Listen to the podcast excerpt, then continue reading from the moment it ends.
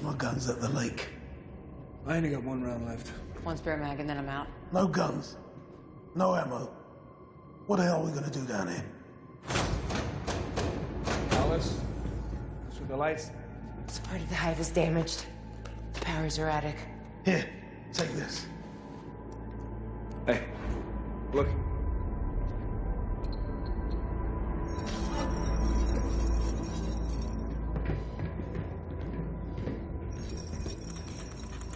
You asked why I would turn against Umbrella, and I promised you an answer. Soon after the T virus was released, a secret file was uploaded to my data stream. It was a recording of a meeting of the Umbrella High Command, dated 17 months before the viral outbreak occurred.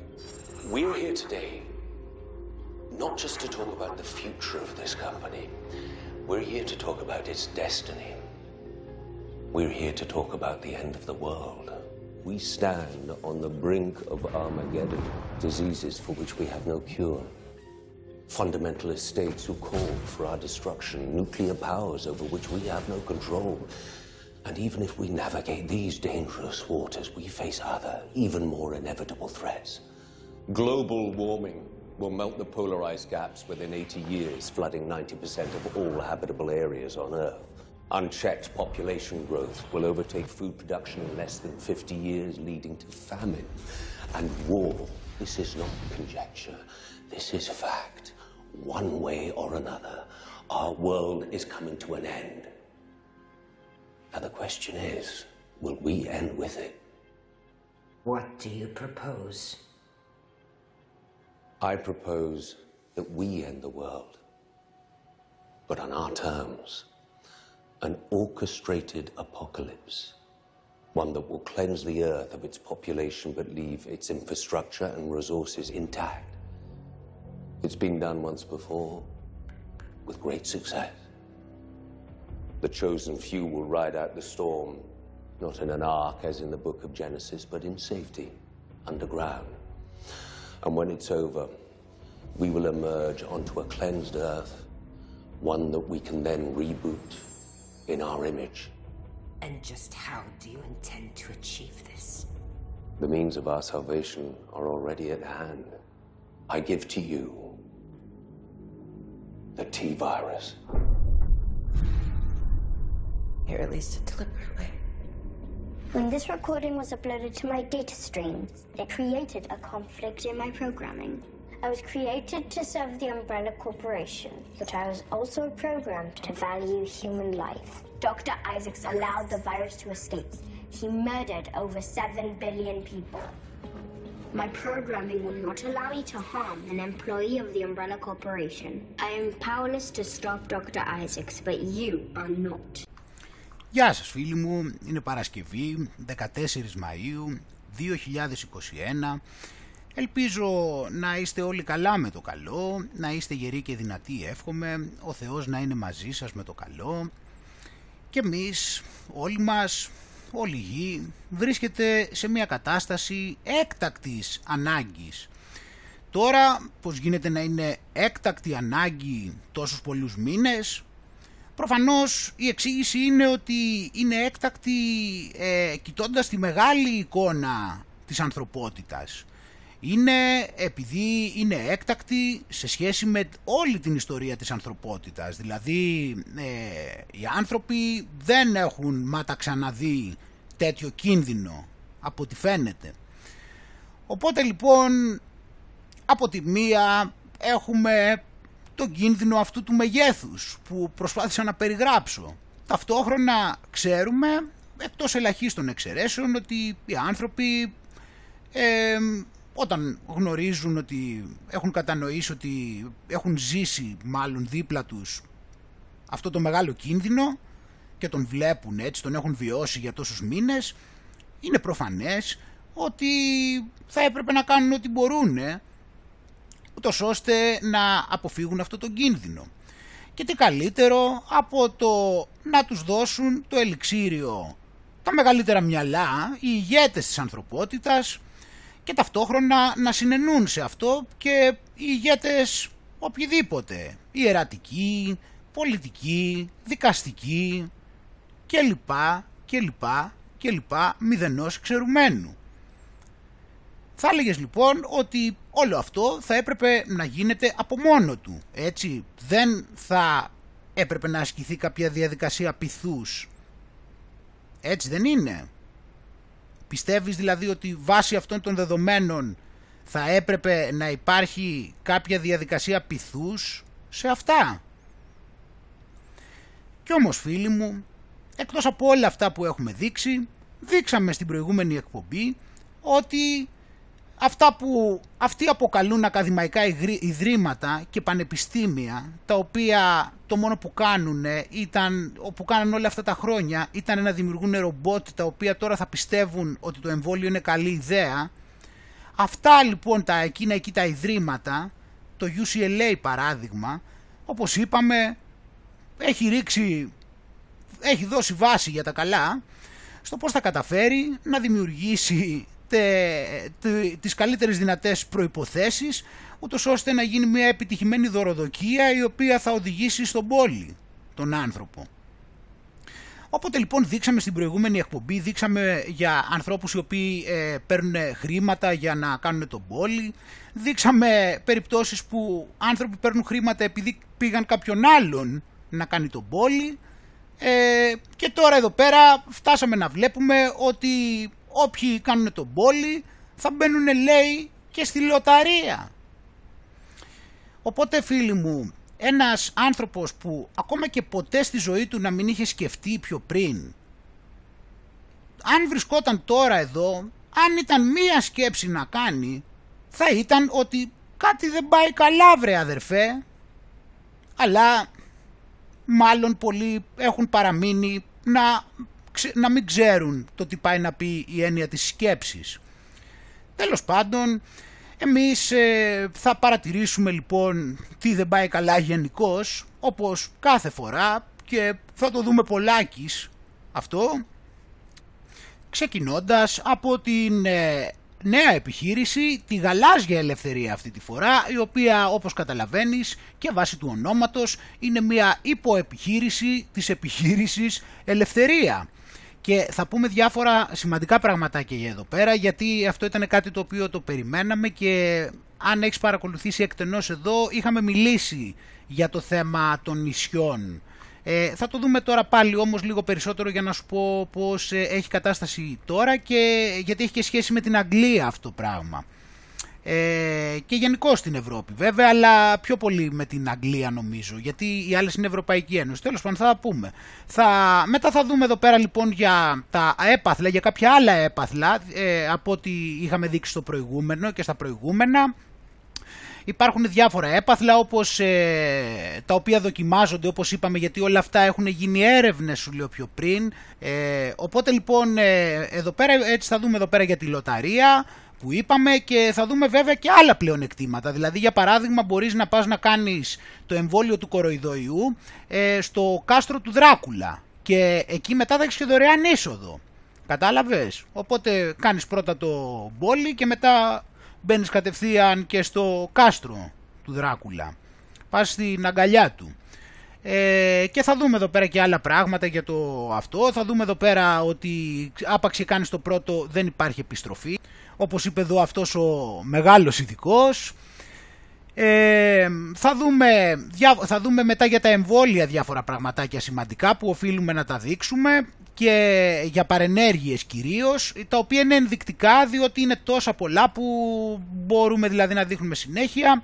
Θα δούμε εδώ πέρα και πώς ε, έχουν ξεκινήσει τώρα τις, ε, κάποιες εξτρά ε, κομμουνιστικές ε, τακτικές και θα δούμε μετά πώς πάει το πράγμα, θα δούμε κάποια πραγματάκια και εδώ θα μπούμε λίγο πιο βαθιά γιατί φίλοι μου δεν είναι μοναχά ε, προφανώς οι παρενέργειες στο σώμα μας μετά από αυτά τα μπόλια αλλά αρχίζουμε και συζητάμε όπως έχουμε πει και για κάτι πολύ περισσότερο για εμάς που μπορούμε τουλάχιστον να τα καταλάβουμε αυτά και ταυτόχρονα θα σου δείξω και πώς ε, αυτό το πράγμα έρχεται κιόλας. Και ήταν όπως περιμέναμε, είχαμε δείξει για, του, για τη μαϊμού του Elon Musk, τώρα θα δείξουμε για έναν παράλυτο πώς ε, μπορούσε να γράφει λέξεις στον υπολογιστή με το μυαλό του, το οποίο σχετίζεται πάλι με όλα αυτά τα πράγματα, έτσι. Και στη συνέχεια θα δούμε τώρα πώς ε, η Βρετανία έτσι δείχνει πώς όταν έχει αλλάξει τους ανθρώπους θα δούμε λοιπόν και με ποιο τρόπο φαίνεται εδώ πέρα οι πολύ μεγάλες αλλαγές στους ανθρώπους και το πώς θέλουν να έχουν αρχίσει και στην ουσία κάνουν μια επανεκκίνηση σχέσεων αν το προσέξεις. Θα σου δείξω κάποια πράγματα όπως θα σου δείξω και για το πόσο δύσκολο είναι για πολλούς να αφαιρέσουν ε, αυτά τα φήμοτρα. Και εδώ πέρα θέλω να σου δείξω λίγο πάλι, αυτό είναι δεύτερη φορά από τη Moderna, να δεις εδώ τι λέει το site, ε, γιατί είναι πολύ έτσι έχει την πλάκα του όλο αυτό γιατί βλέπεις ότι αυτοί που βγάζουν τις selfies έχουν, χρησιμοποιούν και τα ίδια μιμίδια προφανώς γιατί η διαταγή είναι από πάνω και τους, ε, τους, ε, τους δουλεύει τόσο πολύ ο μαύρος που τους βάζει να ηρωνεύονται αυτό που ο ίδιος τους λέει ότι τους κάνει. Θα το δεις τώρα. Και φυσικά εδώ πέρα να δούμε ότι αρχίζει και σοβαρεύει το πράγμα γιατί μάλλον ε, οι αρνητές ε, έχουν αρχίσει και παίζουν το ρόλο των τρομοκρατών. Άρα λοιπόν ε, πρέπει και τέτοια μέτρα να ληφθούν υπόψη. Από ό,τι μας λέει εδώ πέρα ο, ο, ο, εδώ ειδικός, ο άλλος ειδικός που γνωρίζει από αυτά. Γιατί βλέπετε φίλοι μου εμείς είμαστε οι κακοί της υπόθεσης ενώ εδώ πέρα ας πούμε η Pfizer ε, αυτή είναι η καλή. Θα τα δούμε, θα τα δούμε. Και στη συνέχεια θα δούμε πώς αυτοί οι καλοί ε, θα μπολιάσουν και τα παιδιά. Και η άδεια δόθηκε ήδη ταχύτατα στην Αμερική για τη Pfizer και τώρα η Pfizer ζητάει να δοθεί η άδεια και από τη Βρετανία. Εντάξει και μετά θα δούμε για την Ελλάδα κάποια πράγματα και φυσικά εδώ θα δούμε πώς πλέον οι μάσκες έχουν πέσει ξεκάθαρα και εδώ πέρα πλέον, δηλαδή οι ατζέντες είναι φανερές, πλέον δεν υπάρχει λόγος να συζητάει κανείς, δηλαδή τα πράγματα έχουν έρθει με τέτοιο τρόπο που όλα αυτά που γνωρίζαμε εμείς όλα αυτά τα χρόνια ότι κάνανε, ότι εξυπηρετούσαν την ίδια ατζέντα, τώρα το παραδέχονται κιόλας ότι είναι σύμμαχοι. Θα τα δούμε, θα τα δούμε. Έτσι έχουμε εδώ και τηλεφωνήματα και όλα αυτά. Και εδώ είναι πάρα πολύ σημαντικό επίσης, θα είναι ένα βιβλίο από που μοιράστηκε στο Δημοτικό, θα το δούμε τι βιβλία δίνουν στα παιδιά. Και πριν ξεκινήσουμε, όπως πάντα, να ευχαριστήσουμε πάρα πολύ έτσι τα blog και τα site ε, που έβαλαν το προηγούμενο βίντεο. Ε, είναι ο ασκητής έτσι, .blogspot.com Διόντοτος, pavlak, pavlat.blogspot.com thesecretrealtruth.blogspot.com ο parlapipas.gr το κανάλι στο YouTube κατακλυσμός Noe σκεφτόμαστε ελληνικά.blogspot.com η σελίδα στο facebook καιρών γνώθη κοζανάρα.gr τρικλοποντιά.gr οι μάσκες πέφτουν.blogspot.com cookfamily.blogspot.com τα ίγκαιτος blog.wordpress.com το group στο facebook Hellas Liberation Organization εργαζόμενοι demos.blogspot.com Αρχάγγελος Μιχαήλο Ταξιάρχης στο group στο facebook Λουτράκι Οδυσσέας.blogspot.com Ιστορία μυστήρια απόκριφα συνωμοσιολογίες και παράξενα και Εγάλεο η μοναδική πόλη που αρχίζει από το Α και τελειώνει στο Ω. Σας ευχαριστώ πάρα πολύ όλους φυσικά όπως πάντα που βάλατε το βίντεο και βοηθήσατε να προωθηθεί η αλήθεια και να με συγχωρούν φυσικά οποιοδήποτε άλλος ε, έχει βάλει το βίντεο και δεν μπόρεσα να τον βρω. Ε, σας είμαι ευγνώμων και όπως πάντα σας ευχαριστώ θερμά και όλους εσάς φίλοι μου για τη συμμετοχή σας, ε, για την προώθηση της αλήθειας γενικώ και για τον αγώνα σας. Συνεχίζουμε δυναμικά και ξεκινάμε να δούμε τον ηθήνο νου έτσι, αυτό τον ηθήνο νου, αυτό το, ε, αυτόν τον μεγάλο ηγέτη, αυτό το απαράμιλο πνεύμα, να δούμε ποιο είναι αυτή η νέα επιχείρηση, η επιχείρηση γαλάζια ελευθερία. Βλέπω έστω και διαδικτυακά. Θα ήθελα, θα ήθελα πολύ να ήμουν κοντά σας, αλλά έχουμε σήμερα να Μεγάλη απώλεια, Πρόεδρε, που δεν είσαι κοντά τους. Πολύ σημαντική πρωτοβουλία Ναι. που σας Ναι. αφορά ε, όλους και καθώς ε, η επιχείρηση Ελευθερία κινείται ταχύτατα και μπαίνει στην αποτελεσματικότερη ε, φάση της, ε, σήμερα αποκτά και ένα πρόσθετο πυλώνα. Έτσι. Μια πρωτοβουλία Οπότε λοιπόν μπαίνει στην αποτελεσματικότερη φάση της, έτσι είναι τώρα η ώρα που θα γίνονται τα μπολιάσματα έτσι τάκα τάκα Έτσι, ατάκα και επιτόπου και πάμε να δούμε τώρα λοιπόν εδώ πέρα θα δούμε το πώς, ε, ποια είναι, ποιο είναι αυτό το η υποεπιχείρηση. Που θα μπορούσε να ονομαστεί και γαλάζια ελευθερία καθώς αφορά αποκλειστικά τα νησιά μας. Αυτό το γαλάζια ελευθερία μ' άρεσε πάρα πολύ. Δηλαδή, ξέρεις, μέχρι τώρα δεν ασχολούμουν, αλλά μόλις άκουσα ότι το λένε γαλάζια ελευθερία, ένιωσα ότι θα ήθελα και εγώ να πάρω μέρος στην επίτευξη αυτής της επιχείρησης. Ο στόχος της είναι ο καθολικός και πλήρης εμβολιασμός των μόνιμων κατοίκων τους το αργότερο ως τα τέλη Ιουνίου. Έτσι. Οι νησιώτες μας δηλαδή να Σκοπεύει λοιπόν βάσει αυτού να, τα, να, να σπρώξει τα πράγματα ούτως ώστε να πάμε να φτάσουν καθολικά όλοι και να έχουν εμπολιαστεί μέχρι τέλος Ιουνίου. υποδεχθούν το φετινό καλοκαίρι ασφαλείς και απόλυτα θωρακισμένοι Ε, από τον κορονοϊό. Κατάλαβες, έτσι μόνο μπορείς να είσαι ασφαλής και θωρακισμένος να υποδεχθείς το καλοκαίρι. Αλλιώς του καλοκαιριού θα του κλείσει την πόρτα. Αμπόλιαστος, το καλοκαίρι τρώει πόρτα. Είναι σαφές ότι το πρόγραμμα αυτό θέλει να στηρίξει τις τοπικές νησιωτικές κοινωνίες και την οικονομία τους. Φιλοδοξεί όμως Αυτό είναι τι- να αυτό είναι για να προσφέρει τις- αυτό και τις βοηθάει ένα τώρα. θετικό πρόσημο στη συνολική εικόνα του τουρισμού μας. Γι' αυτό και για την επιτυχία. Ένα θετικό πρόσημο στη συνολική εικόνα του τουρισμού μας. Δες λοιπόν αυτό να θα σου δείξω μετά πώς, σχεδιάζεται, πώς το σχεδιάζουν και θα το δέσουν με το εξωτερικό τώρα και τους τουρίστες. Θα σου δείξω σε λιγάκι. επιτυχία του πρέπει να κινητοποιήσουμε όλες μας τις δυνάμεις, θα δημιουργήσουμε νέα Ε, ναι. εμβολιαστικά κέντρα, Νάτος. θα συγκροτήσουμε ομάδες ταχείας δράσης από υγειονομικούς που θα ταξιδεύουν αμέσως εκεί που θα χρειάζονται. Βλέπεις, δίνει, βάση, δίνει βάση εδώ πέρα, έτσι, το, το, το κοπτικό χρήματος να είναι καλά, να μας δίνει δάνεια, να μας χρεώνει, για να μπορούμε μετά εμείς ε, να στηρίζουμε έτσι τις επιχειρήσεις αυτές. Γιατί αλλιώς ε, όλα τα νησιά, όπως καταλαβαίνεις αυτή την ώρα, είναι σε, στο κόκκινο και σε συναγερμό. Όπως καταλαβαίνεις, είναι επικίνδυνα. Δηλαδή μπορεί σε ένα να έχουν βρει 10 θετικά, βρε παιδί μου, σε όλο το νησί. Με 10 θετικά θα κάτσουν έτσι και θα είναι δυνατόν να μείνει άνθρωπος ανεμβολίαστος. Σε παρακαλώ. Και θα αξιοποιήσουμε βέβαια τα εμβόλια μίας δόσης που προσφέρουν γρήγορο αποτέλεσμα. Οπ. Τα εμβόλια μίας δόσης που προσφέρουν γρήγορο αποτέλεσμα. Τα Johnson Johnson, τα οποία στην Αμερική τα είχαν απαγορεύσει για ένα διάστημα λόγω των θρομβώσεων κατευθείαν με το που ξεκίνησαν και εύκολα συλλαμβάνεις ότι για να σου λέω όπως το είπα και στο προηγούμενο, για να κάνουν την ίδια δουλειά που κάνουν τα άλλα με δύο δόσεις, φαντάσου τι θα είναι. Και τα πάνε τώρα τσάκα τσάκα να τα δώσουν στους ανθρώπους εκεί, στα νησιά. Δίνουμε λοιπόν στα νησιά μας προτεραιότητα για την άμυνα όλων Τι τιμή, των ε, τους ελληνικών τυχερούς, πολιτών. πρόεδρε, ζηλεύω. Γιατί να πάρουν προτεραιότητα τα νησιά, δηλαδή η πυρωτική Ελλάδα τι θα μείνει έτσι; Πρόεδρε, σε παρακαλώ, εγώ νόμιζα ότι ε, τα βλέπεις, δίνεις ισότητα τώρα απέναντι στο λαό σου. Γιατί δηλαδή να πάρουν προτεραιότητα αυτοί; Εμείς που είμαστε από την υπηρετική Ελλάδα θα μείνουμε δηλαδή έτσι. από 18 και άνω, ανοίγοντας νωρίτερα από την υπόλοιπη Ελλάδα τον εμβολιασμό όλου του Πρόεδρε, ελληνικού σε πληθυσμού βρίσκω της. άδικο.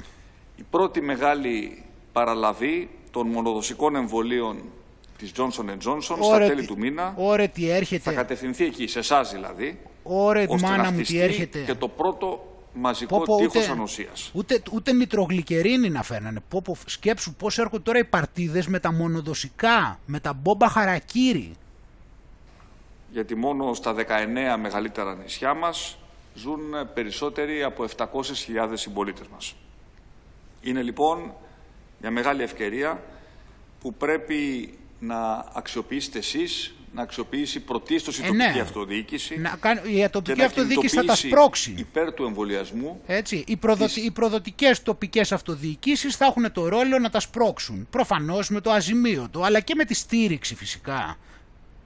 Ελπίζουν δηλαδή από πάνω. συντριπτική πλειοψηφία των κατοίκων σας. Έτσι, οργάνωση- παίρνουν την εντολή. Άλλωστε της εκστρατείας, με τη βοήθεια των ενόπλων δυνάμεων στα νησιά μας, Οπ, με τη βοήθεια των ενόπλων δυνάμεων. Οπότε λοιπόν οι ένοπλες δυνάμεις έτσι μπορεί λίγο από το, από το να υπηρετούν τους ε, λαθρομετανάστες έτσι μπορεί να τους μεταφέρουν κάποιους από αυτούς και να τους πάνε να βοηθάνε στον πόλιασμα. Ε, βέβαια. ε, πρέπει να είναι και οι ένοπλες δυνάμεις πρέπει να είναι χρήσιμες. Δεν χρειάζεται να ασχολούνται μόνο με τους λαθρομετανάστες για να ασχοληθούν και λίγο με τον πόλη. Χαρακτηρίζεται από επαγγελματισμό, από ασφάλεια και από απόλυτη ακρίβεια. Και με ακρίβεια. Η γαλάζια ελευθερία θα εξελίσσεται ταυτόχρονα με την εθνική εκστρατεία. Πώς θα καταφέρεις ρε θηρίο έχει... και δυο καρπούς, για σε, δυο, δυο καρπούς για σε μια μασχάλη. Βρε θηρίο εσύ τι το ήξερα πάντα ότι ήσουν ιδιοφυΐα. Ήξερα πάντα ότι ήσουν τόσο πολύ ικανός και ό,τι έχει ανάγκη η χώρα το λύνεις αμέσως. Είναι πάντα τρέχεις κατευθείαν και κάθε ανάγκη της χώρας βλέπουμε πόσο περίσσιο πάθος το αναλαμβάνεις και τι αποτελεσματικότητα να το λύσεις. Έχει ολοκληρωθεί ήδη ο καθολικός εμβολιασμός σε 32 μικρά νησιά. Σε τρεις εβδομάδες θα προσθεθούν ακόμα 36 νησιά μεσαίου μεγέθους. Θα προσθεθούν, λέει. Ως 10.000 κατοίκους. Για να ακολουθήσουν τώρα με την πρωτοβουλία την οποία ανακοινώνουμε 19 μεγάλα νησιά, εκτός βεβαίως της πατρίδας μου της Κρήτης, η οποία λόγω πληθυσμού και του μεγέθους της και του χαρακτήρα της ως ανεξάρτητη περιφερειακή ενότητα εντάσσεται στον εθνικό σχεδιασμό. Έτσι, οπότε εδώ πέρα απλώς, εντάξει, επειδή βγαίνει, μια, ε, επειδή βγαίνει εδώ πέρα αυτό και ότι ανακοίνωσε τον καθολικό εμβολιασμό και έκανε, όταν λέμε έτσι ότι ανακοίνωσε, εννοούμε ότι τον άνοιξε. Όπως είπε ότι ε, κάνουν το, αυτό εκεί το Άστρα Ζένεκα όσοι είναι πάνω από 30, ξέρω εγώ που ήταν την προηγούμενη εβδομάδα, αυτό κάνει και με τα νησιά, έτσι. Οπότε δεν είναι ακριβώς ότι το ανακοίνωσε με την έννοια ε, που πάει να φανεί και να ψαρώσει κόσμο που μπορεί να είναι φοβισμένος. Ανακοίνωσε την πρόθεσή του. Εσύ όμως που δεν θέλεις, δεν έχεις καμία δουλειά να μπλέξεις. Έτσι δεν πάει επειδή το ανακοίνωσε αυτός. Λοιπόν αυτό να θυμάσαι ότι το βγάζει και αυτή την εικόνα ότι ανακοινώθηκε με την έννοια ότι το ανακοινώνει για να νιώσει ο άλλος έμεσα από μόνος του να, να υποθέσει ότι είναι επιβεβλημένο και να πάει χωρίς πολλή σκέψη στο σφαγείο το πρόβατο, έτσι. Οπότε λοιπόν πολύ προσοχή στον τρόπο που εκφράζονται γιατί τα παρουσιάζουν έτσι. Έτσι. Ε, και λέμε εδώ πέρα λοιπόν ότι έχει φυσικά αυτό το στόχο, ε, θα το παλέψουν βέβαια, αλλά τώρα τι γίνεται τώρα με αυτό; Εντάξει, τώρα να σου εξηγήσω λίγο για την Αγγλία. Άκου τώρα εδώ πέρα τι έχει παιχτεί. Συμβαίνει τώρα το εξής. Η Αγγλία, επειδή έβγαλε αυτό το χρονοδιάγραμμα, όπως είπαμε, αυτό τον οδικό χάρτη, όπως και όλες οι χώρες, ε, απλά το ξεκίνησε νωρίτερα, τώρα σου λέει ότι από τις 17 Μαΐου, όπως και η Ελλάδα, η ίδια ημερομηνία, από τις 17 Μαΐου σου λένε οι Άγγλοι ότι μπορούν, έχουν δικαίωμα πλέον οι άνθρωποι να πάνε διακοπές. Εντάξει. Δίνοντάς τους λοιπόν το δικαίωμα για να πάνε διακοπές, τους λένε το εξής, ότι το που θα πας διακοπές, φυσικά το τι θα κάνεις εκεί θα εξαρτάται από το τι θέλει η άλλη χώρα προφανώς, αλλά ε, όταν θα γυρίσεις πίσω θα υπάρχουν διαφορετικών ειδών ε, δεδομένα. Οπότε έφτιαξε ένα σύστημα το οποίο έβαλε τις κόκκινες χώρες, κάποιες χώρες για κόκκινες, κάποιες χώρες για πράσινες ε, και κάποιες χώρες για πορτοκαλί. Η ενδιάμεση είναι η πορτοκαλί. Οπότε αυτό ανάλογα με το χρώμα που είναι η κάθε χώρα εξαρτάται μετά και τι πρέπει να κάνεις όταν γυρίσεις στην Αγγλία. Αν πας λοιπόν, αν γυρίσεις στην Αγγλία από μια χώρα που είναι σε κόκκινο, τότε πρέπει εκτός από 3-4 πόσα τεστ κάνεις, θα πρέπει για 10 ημέρες να πας σε καραντίνα σε ξενοδοχείο που έχει επιλέξει το αγγλικό κράτος. Αν είναι σε πράσινο, δεν χρειάζεται να κάνεις καθόλου καραντίνα, μόνο τεστ. Αν είναι σε πορτοκαλί, χρειάζεται να κάνεις 10 ε, μέρες καραντίνα όταν γυρίσεις στην Αγγλία και επίσης να κάνεις και τρία τεστ, κάτι, δεν θυμάμαι ακριβώς, ένα στο αεροδρόμιο, κάτι μετά ένα την τρίτη μέρα, ένα την όγδοη, κάτι σύνολο, δηλαδή βγαίνουν τρία τεστ νομίζω τουλάχιστον και 10 μέρες καραντίνα, εντάξει. Αυτό λοιπόν σημαίνει ότι είναι, λίγο, είναι αρκετά αποτρεπτικό για κάποιον να επιλέξει να πάει διακοπές σε μια χώρα η οποία είναι στο πορτοκαλί επειδή όταν γυρίσει όπως είπαμε θα πρέπει να μείνει 10 μέρες μέσα και να κάνει πολλά τεστ. Οπότε λοιπόν θεωρείται αυτή, αυτή τη στιγμή έτσι η πιο καλή λύση που επιτρέπεται είναι να πάει κάποιος να κάνει διακοπές σε μια χώρα που οι Άγγλοι την έχουν βάλει στην πράσινη λίστα. Στην πράσινη λίστα λοιπόν οι Άγγλοι δεν έβαλαν σχεδόν καμία χώρα από την Ευρώπη, βάλανε μόνο το, βάλανε κάτι τα νησιά Φερόε, βάλανε το Ισραήλ, βάλανε την Πορτογαλία από Ευρώπη, ε, Ισλανδία από Ευρώπη, είναι πολύ λίγες χώρες, το Γιβραλτάρ έχουν βάλει, ε, οπότε είναι πολύ λίγες και συγκεκριμένες χώρες οι οποίες αυτή τη στιγμή είναι στο πράσινο για την Αγγλία. Και χώρες οι οποίες παραδοσιακά πηγαίνουν οι Άγγλοι είναι στο πορτοκαλί, δηλαδή ε, Ισπανίες, Ιταλίες και εμείς η Ελλάδα είμαστε στο πορτοκαλί, δηλαδή αν θέλει επαναλαμβάνω κάποιος Άγγλος να έρθει διακοπές στην Ελλάδα, όταν θα έρθει πίσω στην Αγγλία θα πρέπει να κάνει τρία τεστ και να μείνει μέσα 10 μέρες καραντίνα. Γι' αυτό λοιπόν και όταν πάρθηκε αυτή η απόφαση λοιπόν προφανώς βλέπουμε εδώ πέρα ότι γράφει εδώ η Telegraph ότι λένε είπαν οι Έλληνες ότι με το που πάρθηκε αυτή η απόφαση τις προηγούμενες μέρες από, το, από την αγγλική κυβέρνηση άρχισαν και υπήρξε σωρία ακυρώσεων από Άγγλους οι οποίοι είχαν κλείσει διακοπές στην Ελλάδα και λέει ότι έχει, ε, έχει γίνει κριτική ε, στο πρόγραμμα εμβολιασμών γιατί λέει έχουν καταφέρει να εμβολιάσουν και με τις δύο μόνο το 12% του πληθυσμού. Εντάξει. Οπότε αρχίζεις εδώ πέρα και βλέπεις λίγο εδώ πέρα λίγο πώς αρχίζει και γίνεται, το βλέπεις λίγο ότι αρχίζει και αν, ανεβαίνει η πίεση. Ότι ξέρετε εμείς δεν σας στέλνουμε τουρισμό επειδή εσείς δεν έχετε κάνει αρκετά μπόλια. Ε; Το βλέπεις λίγο εδώ τώρα αρχίζουμε το πλέκουμε εδώ πέρα το πράγμα. Έτσι. Οπότε λοιπόν ε, η Ελλάδα αυτή τη στιγμή όπως είπαμε βρίσκεται στο πορτοκαλί. Και λοιπόν θυμάσαι προηγουμένως λοιπόν τώρα να αρχίσουμε να τα δένουμε γιατί τώρα εγώ σου δείχνω και την ξένη ειδησιογραφία. Είδες πριν που είπε λοιπόν ότι το κάνουμε για τον τουρισμό που σου είπα να το κρατήσεις. Εδώ λοιπόν βλέπουμε στην Evening Standard που λέει ότι Greece to vaccinate islands by end of June to boost tourism. The country is hoping it will be moved to the UK government's green list when it is next reviewed. Οπότε βλέπεις εδώ τι, τι σου λέω, ότι αυτό που λέει ο Κούλης, ότι σου λέει ότι θα, θα, θα κάνουν όσο πιο γρήγορα μπορούν, ούτως ώστε να εμβολιαστούν άπαντες στα νησιά και αν το έχουν καταφέρει αυτό, τότε υπάρχει ελπίδα οι Άγγλοι να δεχτούν να βάλουν την Ελλάδα στην πράσινη λίστα. Δηλαδή, αν πας στην Ελλάδα μετά όταν έρθεις πίσω να μείνεις υποχρεωμένος να μείνεις καθόλου μέσα και αυτό θα έχει σαν αποτέλεσμα να έρθει πιο πολλοί κόσμος στην Ελλάδα. Εντάξει. Οπότε λοιπόν εδώ πέρα, σου λέω, έχει, εδώ λέει η Ελλάδα ότι έχει, ε, έχει υποσχεθεί ότι θα καταφέρει να εμβολιάσει όλους τους πολίτες σχεδόν σε όλα τα, ε, από τα 100 νησιά της μέχρι το τέλος του Ιουνίου. Και αυτό είναι, λέει, ένα, μια αλλαγή στο πρόγραμμα εμβολιασμών που είχαν, το οποίο μέχρι πρότινος βασιζόταν ε, στην ηλικία. Το οποίο, όπως έχουμε πει εμείς φίλοι μου, όμως έχει πάει περίπατο από καιρό και σε άλλες χώρες, γιατί προφανώς ε, τρώνε πολλές χιλόπιτες. Οπότε λοιπόν σου λέει, όποια ηλικία και αν θέλει ο άλλος, ό,τι και αν είναι, ας έρθει. Μια άλλη μέθοδος λοιπόν, τώρα που αρχίζεις και βλέπεις εδώ τι γίνεται, μια άλλη μέθοδος πυθούς, ε, μια, ένας άλλος τρόπος πίεσης, ποιος είναι, βλέπεις μπροστά σου ακριβώς ποιος είναι.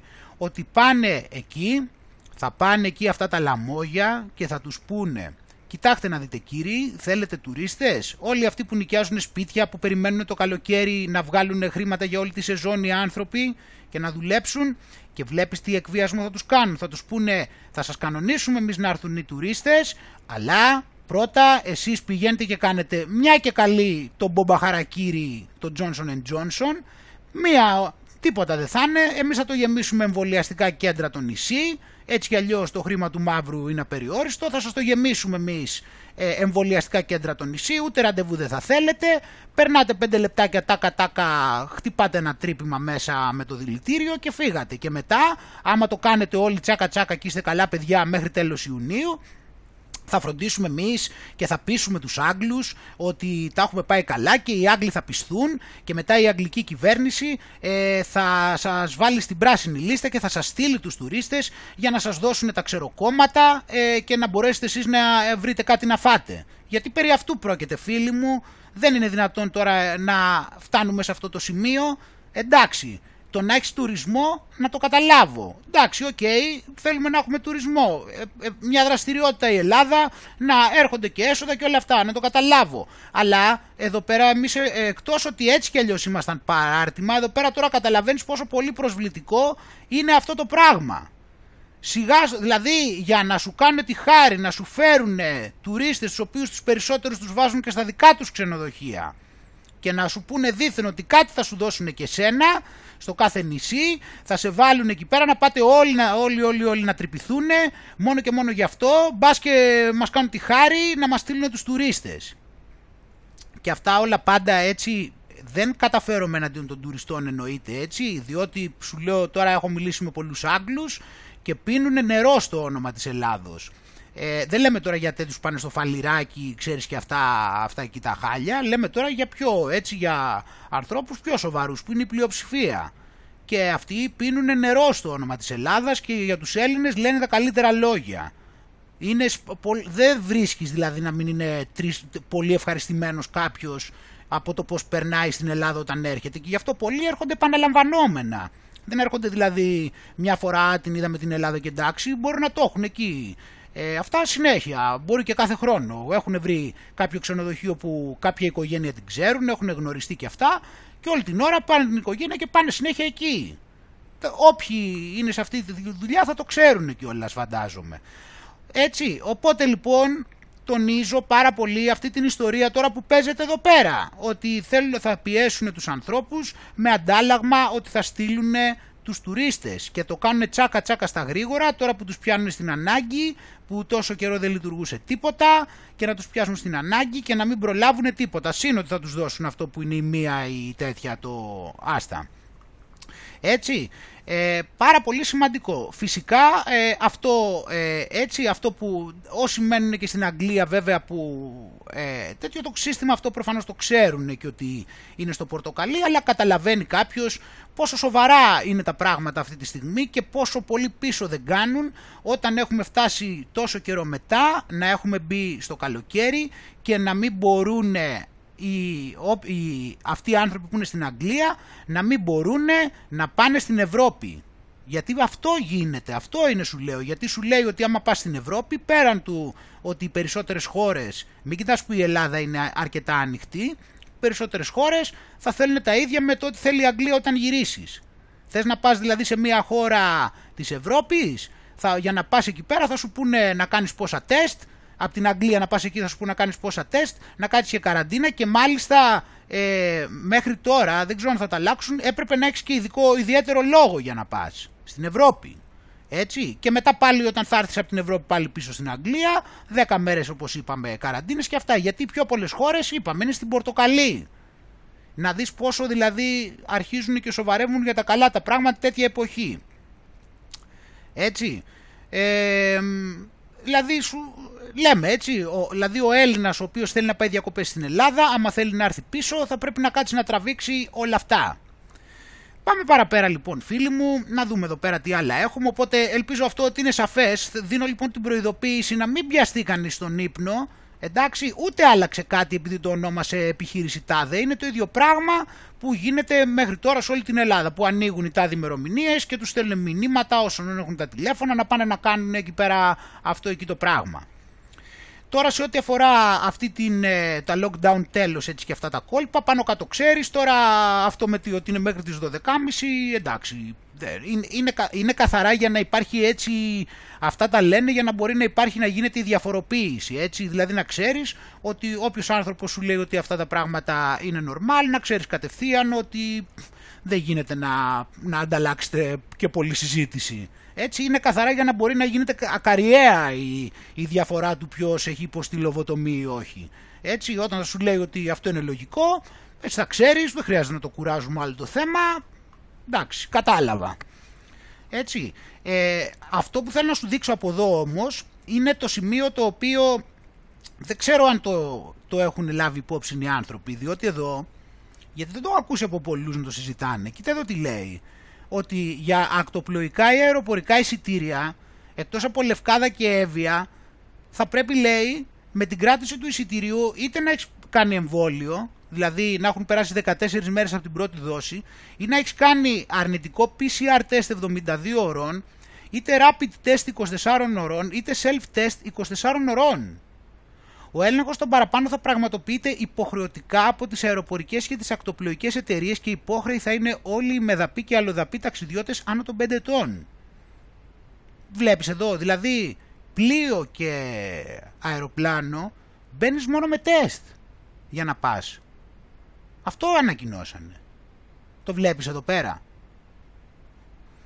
Δεν, δεν χρειάζεται να πω κάτι άλλο, έτσι. Απλώς παρατήρησα ότι δεν πολύ συζητιέται αυτό και δεν ξέρω γιατί. Κοίτα εδώ άλλο σκάνδαλο τώρα με αυτά τι έγινε στη... να δεις τι πήγανε και κάνανε.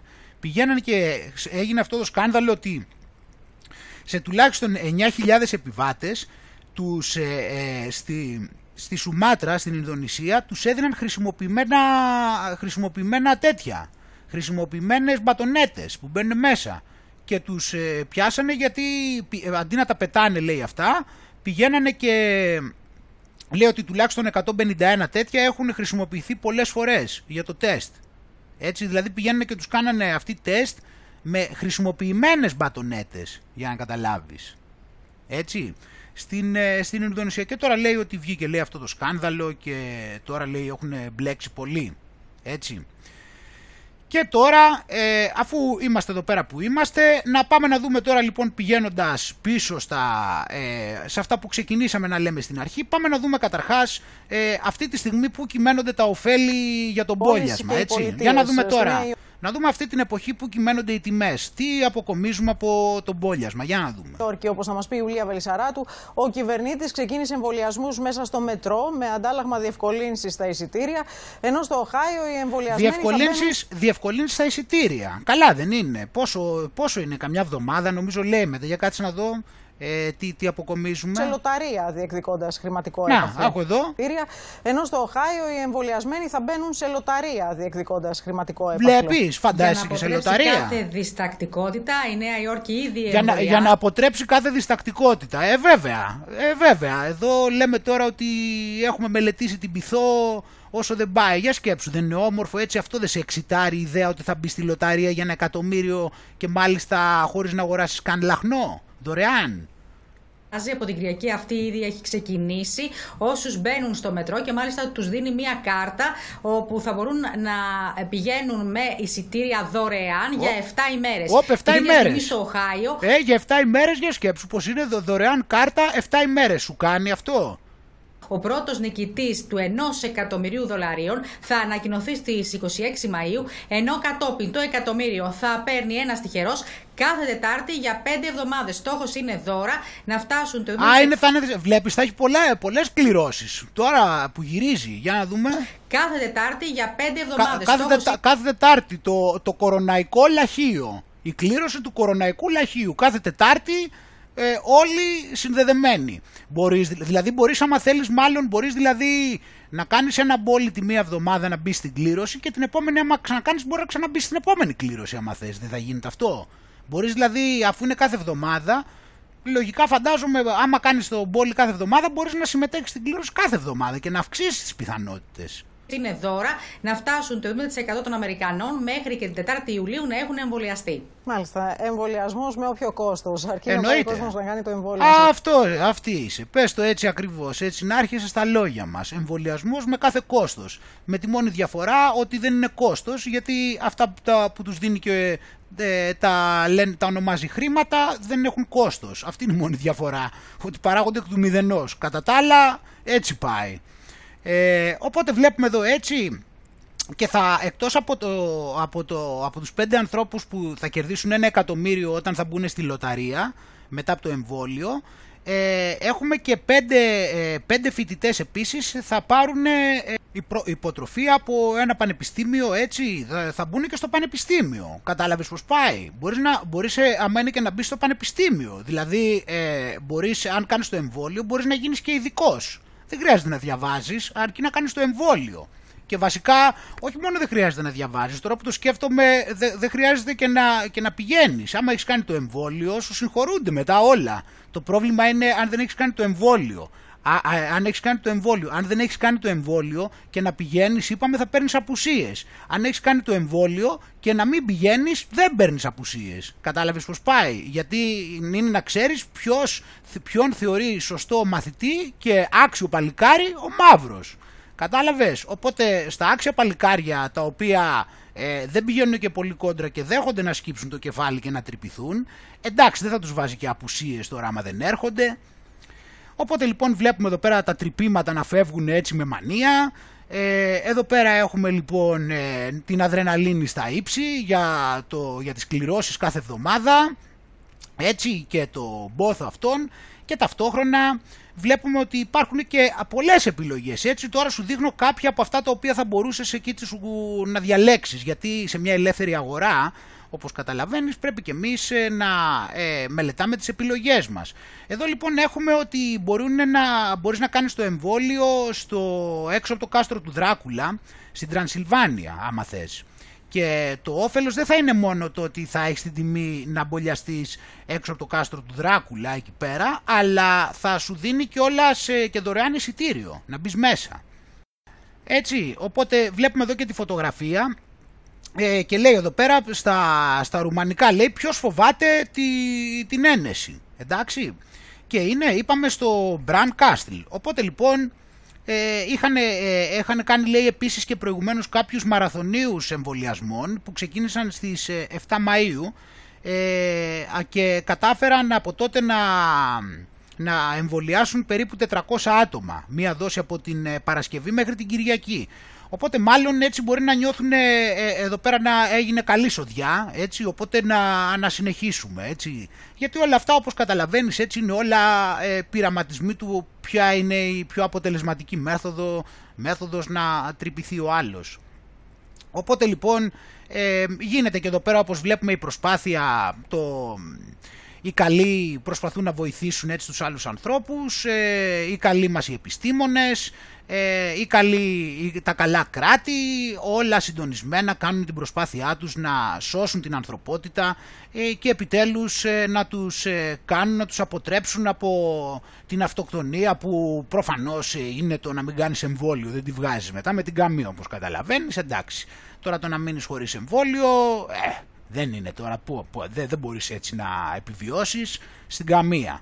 Οπότε γι' αυτό και αυτοί πρέπει να κάνουν ό,τι μπορούν για να μας πείσουν. Κάτι άλλο επίσης το οποίο, ε, ένα άλλο πολύ καλό επιχείρημα, έτσι βλέπουμε εδώ πέρα, ότι ε, δικαιούνται αποζημίωση, λέει, από το κράτος όσοι πάθουν αποδεδειγμένα βλάβη στην υγεία τους από εμβόλιο. Έτσι, οπότε έχουμε εδώ πέρα και έναν άλλο παράγοντα να λάβουμε υπόψη.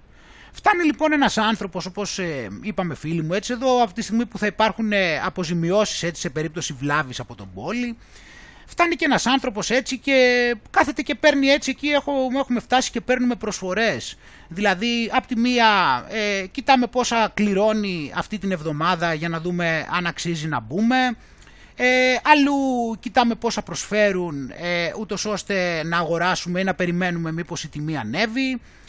Απ' την άλλη αρχίζουμε όπως είπαμε και παίρνουμε προσφορές για αποζημίωση. Δηλαδή ε, πρέπει να δούμε πόσο δίνει για εγκεφαλικό, πρέπει να δούμε πόσο δίνει για ολική παράλυση, πρέπει να δούμε πόσα προσφέρει για τύφλωση και όλα τα άλλα τα οποία έχουμε παρουσιάσει όλο τον προηγούμενο καιρό. Οπότε και εμείς ε, σαν ενημερωμένοι καταναλωτές ε, πρέπει να δούμε τι προσφορές μας δίνονται και να πάμε να επιλέξουμε τη χρονική περίοδο που θα το κάνουμε. Το ποιο θα κάνουμε δεν μας επιτρέπει να το επιλέξουμε φυσικά το αφεντικό, αλλά τουλάχιστον ε, για την ώρα μπορούμε, να, μπορούμε έτσι να κινηθούμε μεταξύ αυτής της εβδομάδας περίπου και της επόμενης. Οπότε λοιπόν ίσως ε, αν ε, κάποιος λίγο περιμένει ας πούμε την επόμενη εβδομάδα εγώ πιστεύω ότι θα το βρει σε καλύτερη τιμή να ψωνίσει. Οπότε ίσως καλύτερα λίγο να όσο το καθυστερεί στον πόλη τόσο πιο συνήθως ε, αυξάνεται και η προσφορά. Οπότε άμα στη γειτονιά σου έχεις βρει κάπου που δίνουν ξέρω εγώ 100 δολάρια την επόμενη εβδομάδα μπορεί να το έχει ανεβάσει ξέρω εγώ στα 120. Οπότε άστο λίγο ακόμα, δηλαδή πιστεύω έχει λίγο περιθώριο ακόμα να ανέβει πριν ψωνίσουμε. Εντάξει, να πηγαίνουμε και στρατηγικά. Έτσι μην μπαίνουμε και στην αγορά ποτέ να είναι εμείς ε, σαν σωστοί καταναλωτές, παίρνουμε προσφορές και βλέπουμε πότε η τιμή είναι κατάλληλη ούτως ώστε να μπούμε. Εντάξει.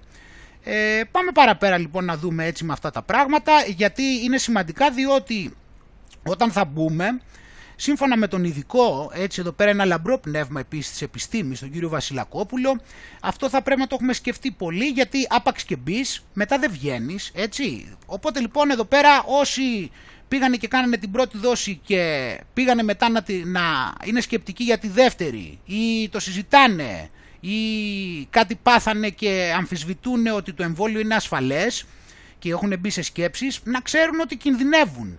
Αν δεν γίνει δεύτερη δόση λοιπόν υπάρχουν μεγάλοι κίνδυνοι φίλοι μου. Όταν θα κάνεις την πρώτη είναι πολύ κακό να μην ολοκληρώσεις. Έτσι, να, δεν μπορείς να είσαι σκεπτικός. Θα πρέπει να ολοκληρώσεις. Οπότε λοιπόν για το ο καθηγητής Θεόδωρος Βασιλακόπουλος είπε αν όλοι προστρέξουμε και εκμεταλλευτούμε τα εμβόλια που θα έχουμε τον Μάιο και τον Ιούνιο θα καταφέρουμε κάποια στιγμή τον Ιούλιο να φτάσουμε στο τείχος ανοσίας ε, το οποίο βέβαια όπως έχουμε πει στις προηγούμενες εκπομπές είπαμε ότι ήδη ε, απλώς δεν έχει έρθει η ώρα να το πει αυτός γιατί στην Ελλάδα τα λένε είπαμε λίγο αργότερα από ότι τα λέει η κεντρική εξουσία. Ή δείξαμε ότι η κεντρική εξουσία είπαμε ότι αυτό δεν θα γίνει ποτέ. Απλά δεν έχει έρθει η ώρα να το πει αυτός. Θα τον κουρδίσουν να το πει τις επόμενες μέρες.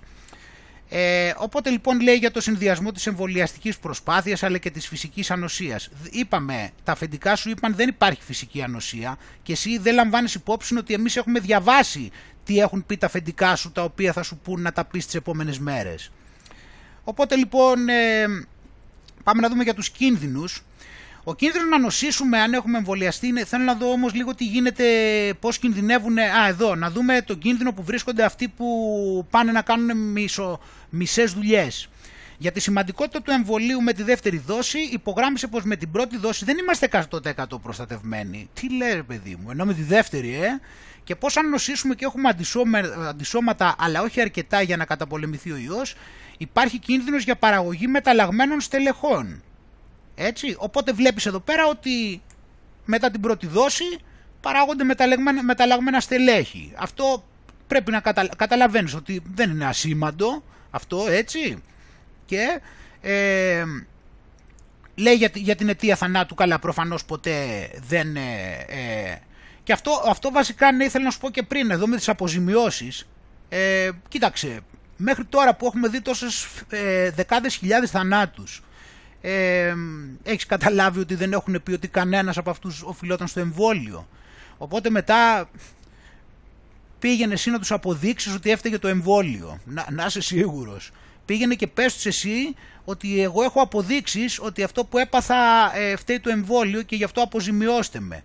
Πρώτον και δεύτερον, κοίτα εδώ λιγάκι, η αποζημίωση είναι από το κράτος. Ενώ το εμβόλιο το φτιάχνει η Pfizer. Ενώ το εμβόλιο το, το, έγκρινε, το ενέκρινε ο Ευρωπαϊκός Οργανισμός. Ούτε καν η Ελλάδα. Και το, το ενέκρινε σε κατάσταση ανάγκης. Δηλαδή πήγανε, πάνε οι εταιρείες, τώρα έτσι, πάνε οι εταιρείες οι πολυεθνικές, φτιάχνουν αυτό το δηλητήριο, το οποίο δεν έχει ξαναφτιαχτεί ποτέ, δεν έχει ξαναδοθεί ποτέ σε άνθρωπο και την αποζημίωση θα πρέπει να την πληρώσει το κράτος. Ποιος δηλαδή, οι ίδιοι οι πολίτες. Από τι, από τα λεφτά που θα κόψει ο μαύρος στο μηχάνημα και θα τους δανείσει. Το βλέπεις; Δηλαδή και την αποζημίωση που λέει ότι θα δώσει θα δώσει ποιος, το κράτος. Συν ότι τι να αποδείξεις; δεν, δεν, δεν μπορείς να το αποδείξεις γιατί δεν, θέλουν, δεν πρόκειται να παραδεχτούν ποτέ ότι ό,τι και αν γίνει έφταιγε τον πόλη. Άρα τι να αποδείξεις; Μέχρι τώρα έχει αποδειχθεί έστω ένας θάνατος ότι έφταιγε τον πόλη. Έχουν παραδεχτεί έναν. Επίσημα να πούνε ότι η αιτία θανάτου ήταν αυτή.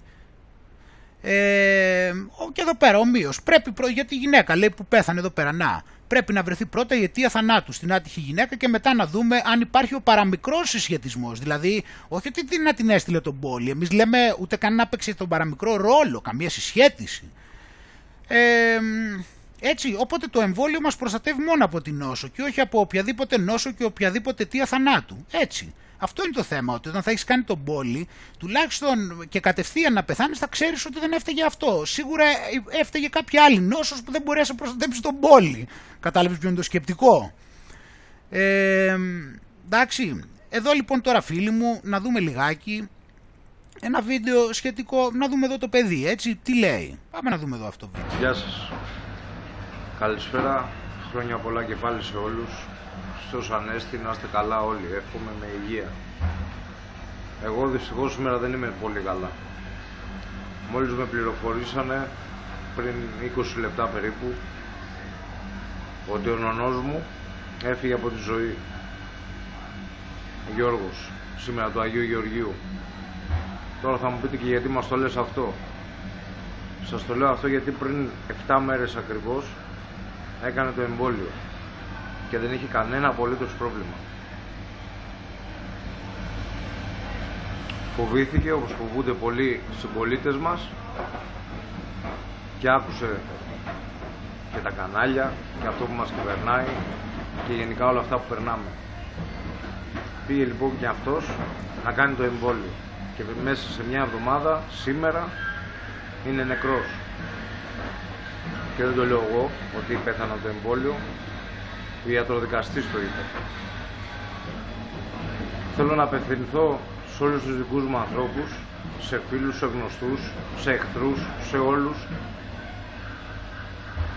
Μην αφήσετε τους ανθρώπους τους δικούς σας που αγαπάτε να κάνουν κάτι τέτοιο. Εύχομαι αν το έχουν κάνει ήδη να μην τους συμβεί απολύτως τίποτα.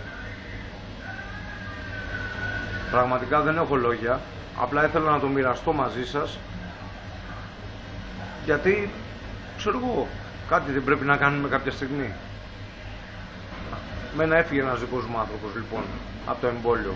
Πενθώ κι εγώ και πενθεί όλη η Ελλάδα εδώ και ένα μισό χρόνο. Αντέχουμε; Κι άλλο; Με ελεύθερη βούληση αν θέλετε. Αλλιώς καθίστε και πιστέψτε τους. Τι να σας πω. Εύχομαι να μην το ζήσετε. Πραγματικά. Αυτή τη στιγμή έχω και πόνο αλλά και πολλά νεύρα. Μακάρι να είχα τη δύναμη να πάω μόνος μου στη Βουλή και να τους ρίξω όλους κάτω. Αλλά δεν μπορώ. Γιατί είμαι μόνος μου. Κάποια στιγμή ενωθείτε. Αλλιώς θα κλαίμε όλοι μαζί. Αυτό. Χρόνια πολλά σε όλους. Και υγεία πάνω απ' όλα. Έτσι. Να δούμε και κάποια άλλα περιστατικά. Τι να σχολιάσω για το προηγούμενο, έτσι; Ε, πάμε να δούμε και κάποια άλλα περιστατικά, έτσι. Όπως είπαμε, είναι πάρα πολλά, δηλαδή δεν ε, είναι τόσες πολλές, δηλαδή είναι εκατοντάδες ε, συνέχεια, δηλαδή μπορείς να βρεις άπειρα. Ε, αυτές τις μέρες βρήκα κάποια, διάλεξα κάποια έτσι που μου φάνηκαν λίγο πιο σημαντικά. Για παράδειγμα, εδώ έχουμε ένα νεαρό, ο οποίος ε, έχει θρομβώσει στον εγκέφαλο μετά από την πρώτη κιόλας δόση της Pfizer. Έτσι, και αν θυμάμαι καλά, ε, είναι κάποια παρόμοια περίπτωση με ένα παλικάρι που ήταν φοιτητή ε, στη Ρουμανία, κάτι τέτοιο αν δεν κάνω λάθος. Ε, έτσι, το, το οποίο έχασε τη ζωή του βασικά. Εδώ λοιπόν έχουμε το... Ε, και τα, τα συμπτώματα λέει αυτού που έχει βγάλει του παιδιού ε, λένε ότι είναι, ε, απλά έχει ε, κάποιο νευρο, νευροκαβαλίκεμα είναι αυτό από ό,τι κατάλαβα το pulled neck muscle. Ε, και η μητέρα του όμως λέει ότι το μετανιώνει ότι τον άφησε να εμβολιαστεί. Οπότε λοιπόν αυτό το, το, ο νεαρός είναι 17 χρονών, έχει, ήταν στη Γιούτα, έχουν βρει τρεις, ε, θρομβο, ε, τρεις, τρεις θρομβώσεις ε, κοντά στον εγκέφαλό του όταν, ε, ε, αφού έκανε τη δόση. Και το έκανε στις 21 του μηνός, στην αρχή, στις 21 Απρίλη, στην αρχή είχε πόνο έντονο στο, στο σβέρκο, ε, πυρετό και έντονους πονοκεφάλους την επόμενη μέρα. Ε, ρώτησε το, τον παιδίατρο, ο οποίος αυτός ο παιδίατρος είπε ότι τα συμπτώματα αυτά είναι απλά ε, κάποιο πιάσιμο έτσι στο, στους μυς του, του λαιμού ε, αλλά αυτή πίστεψε ότι ήταν κάτι περισσότερο από αυτό και μετά από περισσότερο από μία εβδομάδα ε, που πλέον δεν μπορούσε να κινήσει τον, ε, το λαιμό του το παιδί το, η οικογένεια πήρε τη διάγνωση ότι είχε δύο θρομβώσεις μέσα στον εγκέφαλο και μία έξω. Ε, και λέει η μητέρα ότι είναι το χειρότερο πράγμα που ε, μπορεί να συμβεί σε κάποιον να έρθει, η μητέρα του, ε, να έρθει ο γιατρός και να σου πει ότι έχει δύο θρομβώσεις μέσα στον εγκέφαλο. Ε, και το χειρότερο πράγμα είναι ότι τον άφησα να κάνει αυτό το εμβόλιο και ήταν μια χαρά στην υγεία του και πολύ καλά. Ε, οπότε πρέπει να προβληματιστείς λέει και δεν μπορείς να μην προβληματιστείς όταν όλα πηγαίνουν λάθος. Ε, οπότε δεν ξέρουν τώρα λέει για πόσο καιρό ε, θα μείνει στο νοσοκομείο και χρειάζονται ένα θαύμα και πιστεύει λέει στα θαύματα γι' αυτό. Τώρα εδώ πέρα πάλι αρχίζει τα ίδια ότι δεν θέλει να, να πει στους γονείς ε, να μην αφήσουν, δεν θέλει και να πει στους γονείς να μην αφήσουν τα παιδιά τους να πάρουν αυτό το πόλι ε, και πρέπει ο καθένας ε, γονιός να πάρει ε, αυτή την απόφαση για τα παιδιά του. Και, αλλά η ίδια ελπι, ε, εύχεται να μπορούσε να είχε κάνει μια διαφορετική επιλογή. Επίσης, 15χρονο παιδί στο Κολοράντο, πεθαίνει ε, δύο μέρες ε, κατευθείαν από όταν πήρε το, το Pfizer, ε, χωρίς να έχει κανένα ιστορικό σε αλλεργικές ε, αντιδράσεις. 15χρονο παιδί λοιπόν, δύο μέρες καρδιακή προσβολή, δύο μέρες από όταν πήρε το, το μπόλι. Εντάξει, άρχισε να νιώθει τα, τα συμπτώματα της, του μπολιού την επόμενη μέρα από όταν το έκανε και πέθανε τη μεθεπόμενη, όπως είπαμε έτσι. Ε, δεν είχε κανένα άλλο, το λέει ακόμα και στο Βάερς εκεί, δεν είχε κα, καμία άλλη αρρώστια, ούτε αλλεργία, ούτε προβλήματα γεννησιμιού, ούτε κινητικά προβλήματα, ούτε υποκείμενα νοσήματα. Απλά πέθανε από καρδιακή προσβολή, ακριβώς δύο μέρες από όταν πήρε αυτό το, αυτό το πράγμα. Ε, έτσι να δούμε κάτι άλλο. Εδώ έχουμε τη γυναίκα από τον Bethel Park ε, η οποία ε, έμεινε παράλυτη από τότε που έκανε η 33χρονη, έκανε την πρώτη δόση και έχει πάθει παραλυσία. Πάμε να το δούμε λίγο και το βίντεο. of a Bethel Park woman who became paralyzed hours after getting the COVID vaccine. Μόλις μερικές ώρες. You can see right there, she has to use a walker. Channel 11's Jillian Hartman shows us how else her life has changed. Every day that I work hard, I'm going to get closer to being whole. I hope. It's been almost three weeks since 33... Είναι τρεις εβδομάδες και, και κάθε μέρα εργάζεται στο να μπορέσει να επανέλθει. year old Rachel Cecere got the first dose of the Pfizer vaccine. 12 hours later, she was paralyzed from the neck down. Now her upper body strength is back, except for her left Έτσι, hand. είχε, είχε παραλύσει από το λαιμό και κάτω. Ε, τώρα όμως, ε, τώρα έχει επανέλθει κάπως ε, στο πάνω μέρος του σώματος και είναι από κάτω τώρα το πρόβλημα μόνο. Like when I try to at least pick my daughter up to put her on my lap, my left hand just doesn't feel the strength to be able to get her. Και πάλι όμως όταν, όταν, πιάσει, όταν πιάνει λέει το μωρό με το αριστερό χέρι νιώθει ότι το αριστερό χέρι δεν έχει αρκετή δύναμη να σηκώσει το μωρό. Daughter Bristol has been her motivation to recover. Right now she's doing occupational and physical therapy at Jefferson Hospital. Εκεί λοιπόν κάνει θεραπεία στο Jefferson Hospital και το κίνητρό της είναι να, ξανα, να γίνει καλά για να μπορέσει να φροντίσει τα παιδιά της. And it's discouraging not having the sensation or the feelings in my legs. I it's a it's just difficult for me to to kind of grasp and understand. Είναι like, πολύ δύσκολο για μένα να το συλλάβω έτσι και να καταλάβω τι έχει γίνει. When is this going to get better? has been και able το αν αυτό και ελπίζω και εύχομαι πότε αυτό θα γίνει καλύτερα. To move her left leg but not her right, so this brace and knee support keep her legs straight. With that, I can get around with the walker. Αυτό είναι τώρα που έχει πάθει, έχει βάλει στο πόδι εδώ πέρα για να δεν μπορεί να χρησιμοποιήσει το δεξί της πόδι και της έχουν βάλει αυτό ούτως ώστε να, να στέκεται τεντωμένο. Straight. With that, I can get around with the walker. And um, I have a cane for small distance. Γι' αυτό μπορεί με αυτό έτσι να κινείται με το πι. Cecile was treated at the Cleveland Clinic. I was told by the team of neurologists um, I was told multiple times that the diagnosis was an acute distress to the nervous system brought on by the COVID 19 vaccine Pfizer. However, she showed us Εδώ πέρα λέει ότι της είπαν ότι είχε κάποια νευρολογική συνέπεια στο, στο, στο νευρολογικό της σύστημα εξαιτίας του εμβολίου. Um, I was told multiple times that the diagnosis was an acute distress to the nervous system brought on by the COVID 19 vaccine Pfizer. However, she showed us her discharge papers and nothing in her diagnosis mentions the COVID-19 vaccine. Αλλά παρότι τους το λέγανε αυτό λοιπόν οι γιατροί, η διάγνωσή της η επίσημη που έχει εδώ πέρα δεν λέει το παραμικρό για σχέση με οποιοδήποτε μπόλι. Και αναφέρει εδώ πέρα για άγχος, αδυναμία του ποδιού, έτσι το βλέπεις εδώ ε, irritable bowel syndrome with constipation. Εδώ πέρα μιλάει για διάρρεια. Ε, leg numbness είναι το μούδιασμα έτσι στο πόδι. A local infectious disease doctor said the diagnosis is very vague. It doesn't sound like they're willing to attribute it to the vaccine or any specific. Έτσι και λέει εδώ και ο ίδιος εδώ ο γιατρός ότι δεν δείχνει ότι είναι διατεθειμένοι καθόλου να το σχετίσουν αυτό με το εμβόλιο. Um, medical diagnosis.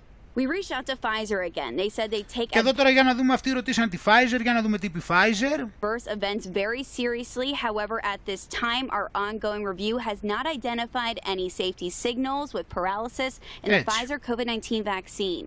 I'm Jillian Hartman, Channel Εντάξει. 11 News. Μην ανησυχείς, ε, θα την πάρεις μετά την αποζημίωση όλοι. Θα, θα το παραδεχτεί η ίδια ή θα σου ζητήσει και συγγνώμη μετά η Pfizer. Όπως είδες εδώ σε αυτή την περίπτωση, αυτοί ρωτήσανε τη Pfizer και είπε ότι εμείς πάντα τα μελετάμε όλα πάρα πολύ εξονυχιστικά όλα τα περιστατικά, αλλά στην προκειμένη περίπτωση δεν βρίσκουμε καμία απολύτως σχέση έτσι που να έχει να κάνει με το εμβόλιο και την παράλυση. Εντάξει, σίγουρα λεφτά, εισόδημα μεγάλο. Εντάξει, ε, αυτά, α, κάποια πραγματάκια λοιπόν εδώ πέρα για να πάμε παρακάτω γιατί υπάρχει ένα ζήτημα για το οποίο δεν γνωρίζω, δεν μπορώ να πάρω θέση διότι δεν μπορώ να το εξηγήσω ούτε και αυτοί που έχουν πάει και το έχουν βγάλει fake δεν μπορούν να το εξηγήσουν. Εγώ οφείλω να τα δείξω και επιφυλασσόμεθα αλλά είναι πολύ ενδιαφέρον. Το βλέπεις εδώ τι γίνεται. Αυτή τώρα λέει έχει κάνει το εμβόλιο λέει. Και κοίτα εδώ βάζει λέει αυτό. What's the actual Βάζει το μαγνήτη λέει. fuck? Now, just to prove a point. Other side. Are you ready? Ναι, COVID δεν το jab έδειξε number εδώ two. καλά. Αυτά λοιπόν, αυτά κυκλοφορούν. Παιδιά δεν ξέρω, ε, δεν ξέρω καθόλου, απλώς δεν έχει εξηγήσει και κανείς ε, τι γίνεται, έτσι. Δεν γνωρίζω, εγώ αυτά έχω δει, δεν μπορώ να εξηγήσω. arm, I got the Pfizer shot. Κα, καταλαβαίνουμε όλοι τι σκεφτόμαστε, απλώς τι να πω κι εγώ ο χριστιανός, εγώ βλέπω αυτά πράγματα, αν μας δώσει κανείς εξήγηση, πάντως ακόμα και αυτοί που τα βγάζουν fake δεν έχουν δώσει εξήγηση. And there it is. Come closer. Stick into my arm. That's where I got the shot. And here's the Εκεί που magnet έκανε on το the arm I εμβόλιο. didn't get the shot. You go figure it out. We're chipped. We're all fucked. Τέλος πάντων, αναμένουμε τις επόμενες μέρες να δούμε καλύτερα, να δούμε. Πάντως έχει γεμί- γεμίσει το ίντερνετ με τέτοια. Αυτό είναι το θέμα. Τέλος πάντων, τι να πω.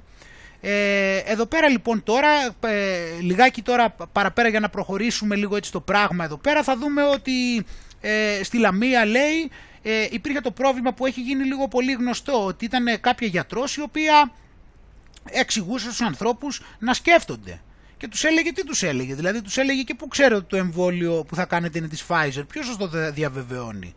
Αυτό δεν σου φαίνεται λο- λογική σκέψη. Ξέρετε ότι το εμβόλιο αυτό προκαλεί μυοκαρδίτιδα και ότι κινδυνεύετε. Αυτό είναι κακό, σου ακούγεται κακό; Κάνοντας το εμβόλιο, κανείς δεν σας εξασφαλίζει. Πρέπει να υπογράψετε υπεύθυνη δήλωση. Σου φαίνεται αυτό παράλογο ή λάθος; Γιατί ήρθατε να το κάνετε, μην ακούτε αυτά που λένε. Σου φαίνεται αυτό παράλογο; Οι άνθρωποι άκουγαν σοκαρισμένοι, λέει τη γιατρό, για να τους αποτρέπει και δεν ήξεραν τι να κάνουν. Δηλαδή, το σο, σοκαρισμένοι, ναι, γιατί έχουν συνηθίσει τους, ε, το, τη συντριπτική πλειοψηφία των γιατρών, επειδή είναι βολεμένοι, να λένε όλα αυτά, να λένε τα ψέματα ότι τάχα μου πρέπει να κάνουν μπόλι ο κόσμος και ότι υπάρχει κάποιο είδους πανδημία. Φυσικά και ήταν σοκαρισμένοι, αφού οι πιο πολλοί γιατροί είναι πουλημένοι. Αυτό έχουν συνηθίσει. Να ακούνε τους πουλημένους. Ε, οπότε λένε ότι κάποιοι έφυγαν λέει και τρομαγμένοι. Πω τι πάθαμε πάνω που το είχαμε το πρόβατο με το μαχαίρι από πάνω έτοιμο να του το κατεβάσουμε και να, το, και να φάμε τη σάρκα του και μας ξέφυγε την τελευταία στιγμή.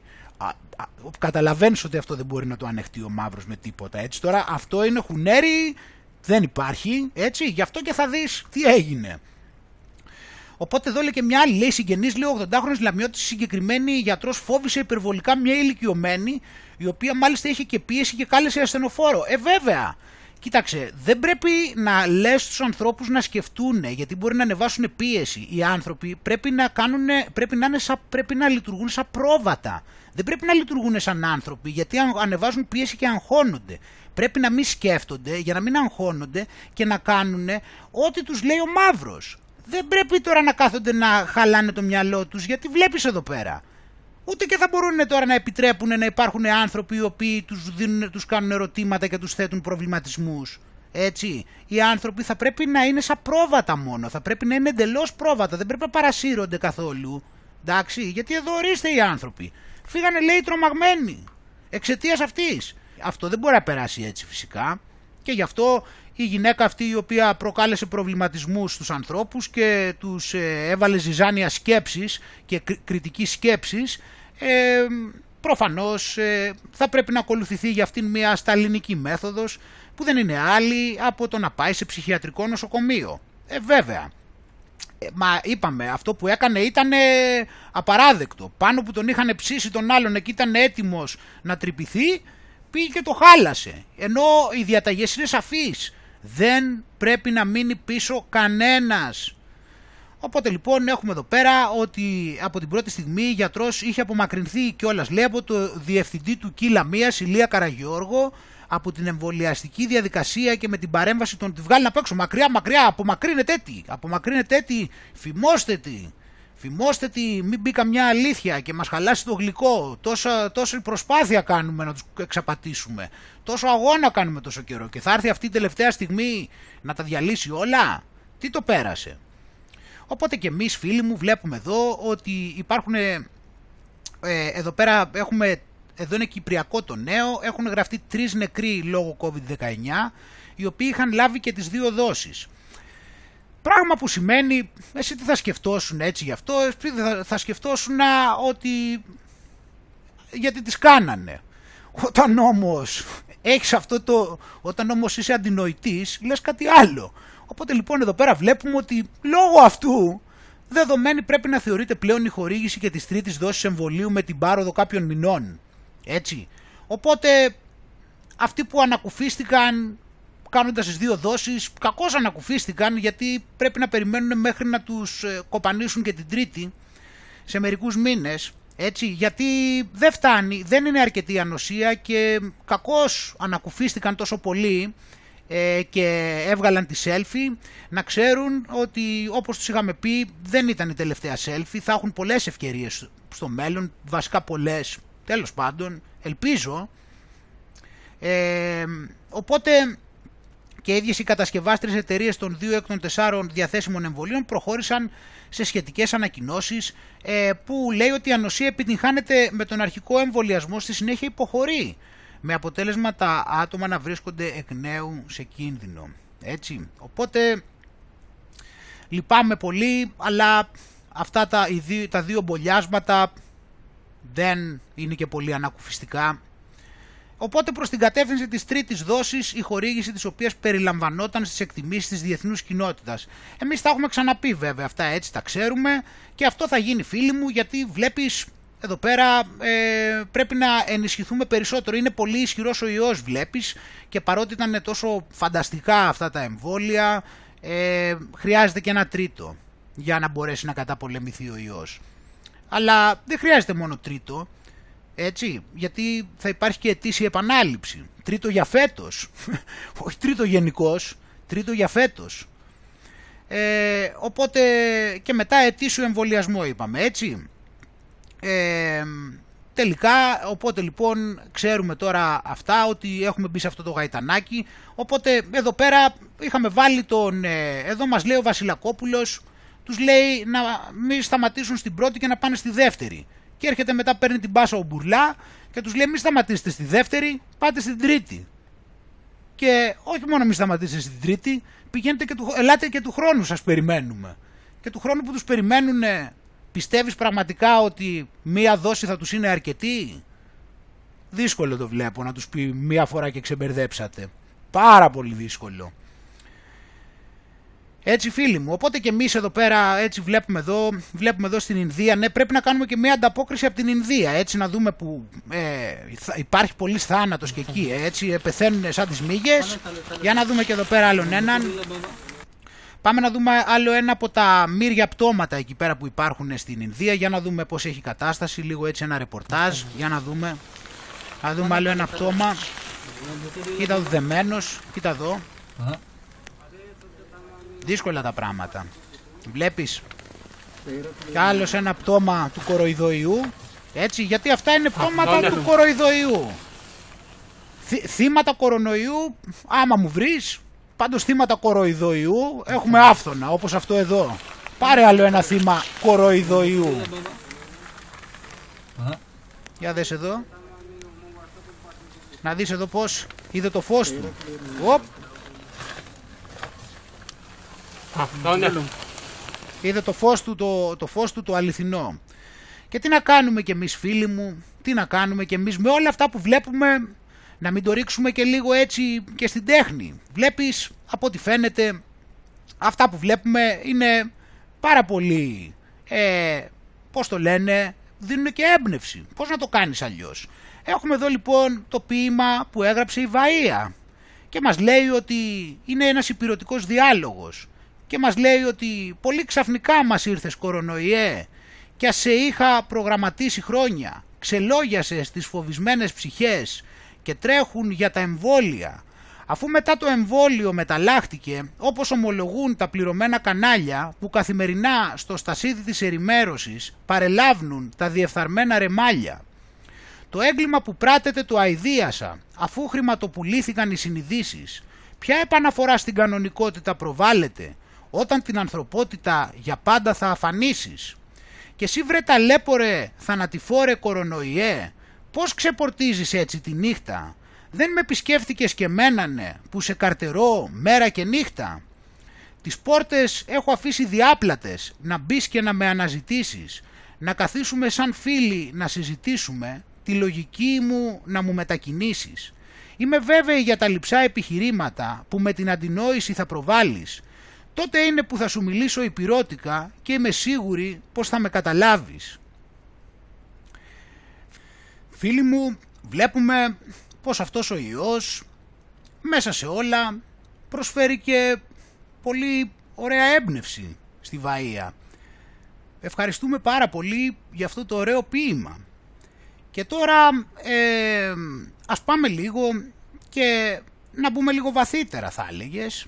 Δηλαδή εντάξει ασχοληθήκαμε τώρα και ασχολούμαστε με πιο συχνά έτσι με τα προβλήματα φυσιολογίας.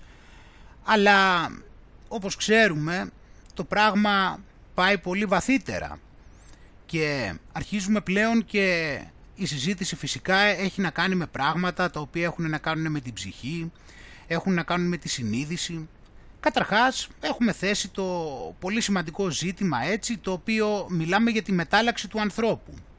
Και όταν ο άνθρωπος μεταλλάσσεται έτσι, δηλαδή πηγαίνουν και αλλάζουν η κωδική του πατέρα, μήπως αυτός αρχίζει σιγά σιγά πλέον και δεν ανήκει στον πατέρα από τη στιγμή που αρχίζουν και αλλάζουν και έχει παρέμβει και αλλάζει τους κωδικούς της δημιουργίας του πατέρα.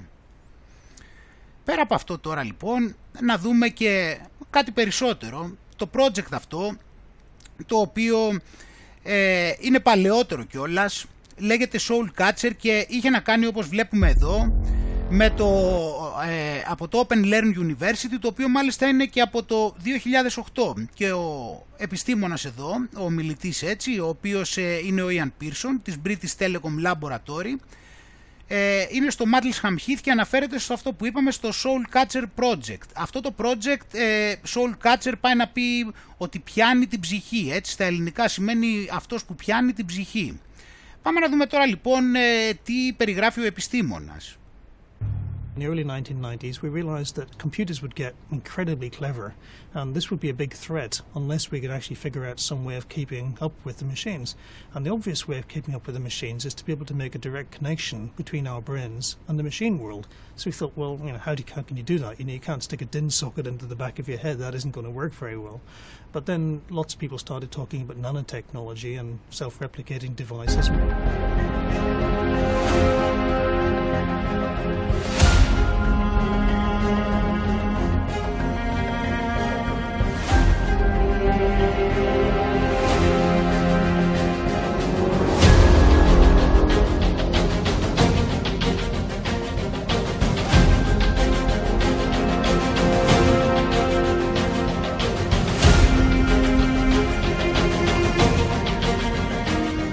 Thought, well, at some point in the distant future, you know, say 2030, 2040, who knows, you should be able to get an injection into your arm with a few nanotech. Το βλέπεις εδώ πέρα ακριβώς. Θα μπορούν να σου κάνουν μια ένεση που θα περιέχει νανοσωματίδια. Βλέπεις εδώ. Δεν μιλάμε απλά δηλαδή με την έννοια το τσιπάκι, με την έννοια ότι σου βάζω ένα τσιπάκι.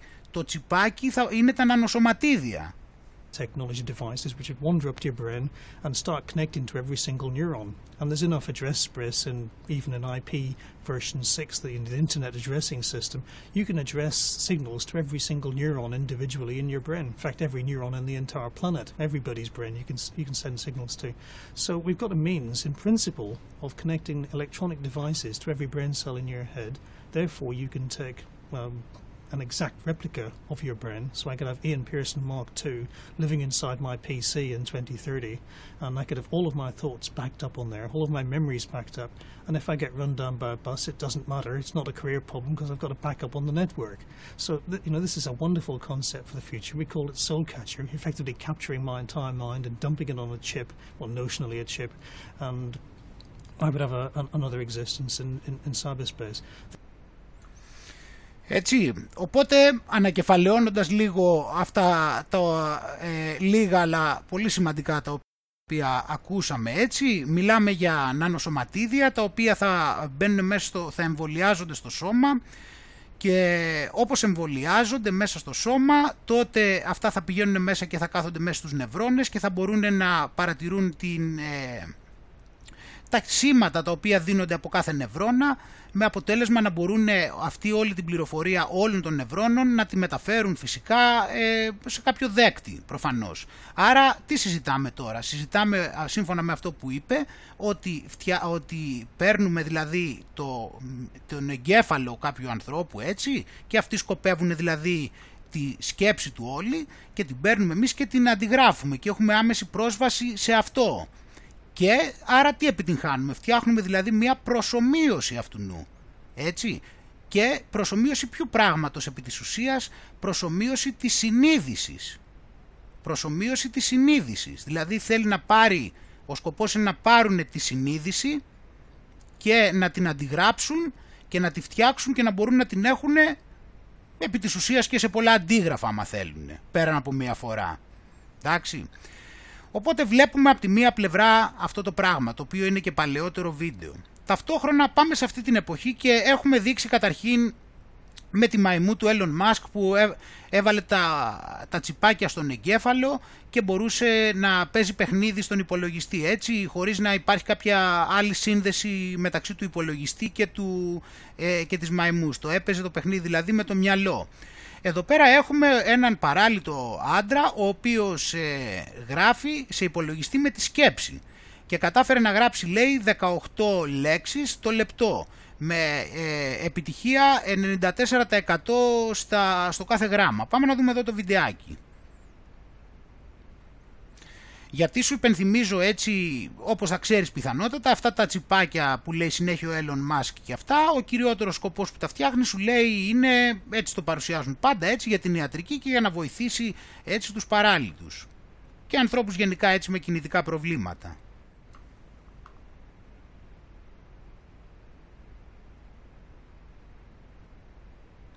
Και εδώ πέρα λοιπόν έχουν βρει, τα, έχουν βρει τα σήματα του εγκεφάλου τα οποία συνδέονται με, το, συνδέονται με, την, ε, με τα γράμματα. Οπότε λοιπόν δουλέψαν εδώ με έναν άντρα ο οποίος είχε παραλύσει από, την, από το λαιμό και κάτω και φαντάστηκε ότι ε, κρατούσε ένα στυλό και ένα χαρτί και προσπάθησε να γράψει.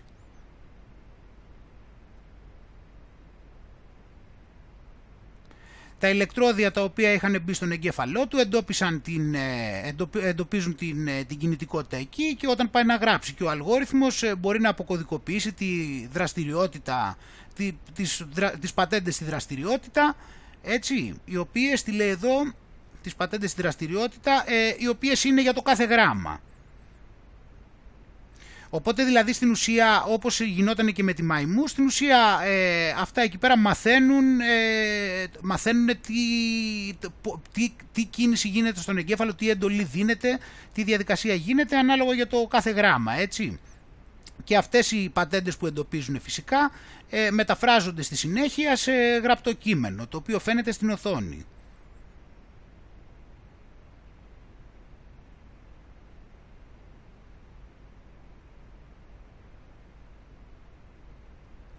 Οπότε λοιπόν λέει ε, χρησιμοποιώντας αυτό το, από τον εγκέφαλο προς το γραπτό κείμενο το σύστημα αυτό, ο άντρας αυτός απάντησε ερωτήσεις ε, προσπαθώντας να γράψει κάθε γράμμα για την απάντησή του.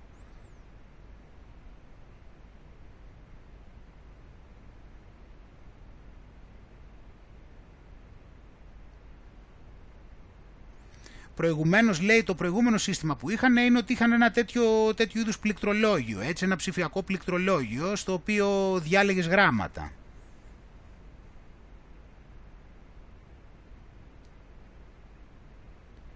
αλλά με, την προσπάθεια να, ε, να γράψει έτσι, να, κάνει, να γράψει έτσι χειρόγραφα, ο άντρας ε, ε, μπορεί να, μπορεί να, να ε, τυπώσει περισσότερο από ε, εις διπλή ταχύτητα, εις διπλούν ταχύτητα, 90 χαρακτήρες το λεπτό.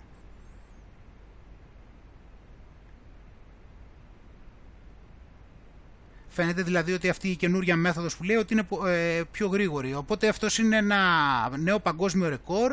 Ε, αυτό είναι ένα νέο παγκόσμιο ρεκόρ ε, στο, στον τρόπο αυτό, να γράφεις δηλαδή στον υπολογιστή με τον, με το μυαλό.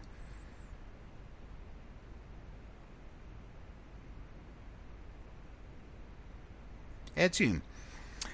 Ε, οπότε καταλαβαίνεις αυτό εδώ πέρα ότι εδώ πέρα έτσι έχουμε αντιληφθεί άμεσα έτσι τις ε, συνδέσεις. Εδώ πέρα λίγο είναι ένα παλιότερο άρθρο ε, δείχνοντας έτσι μια εικόνα σε σχέση με το, ε, με το τι ασχολούνταν γενικώς.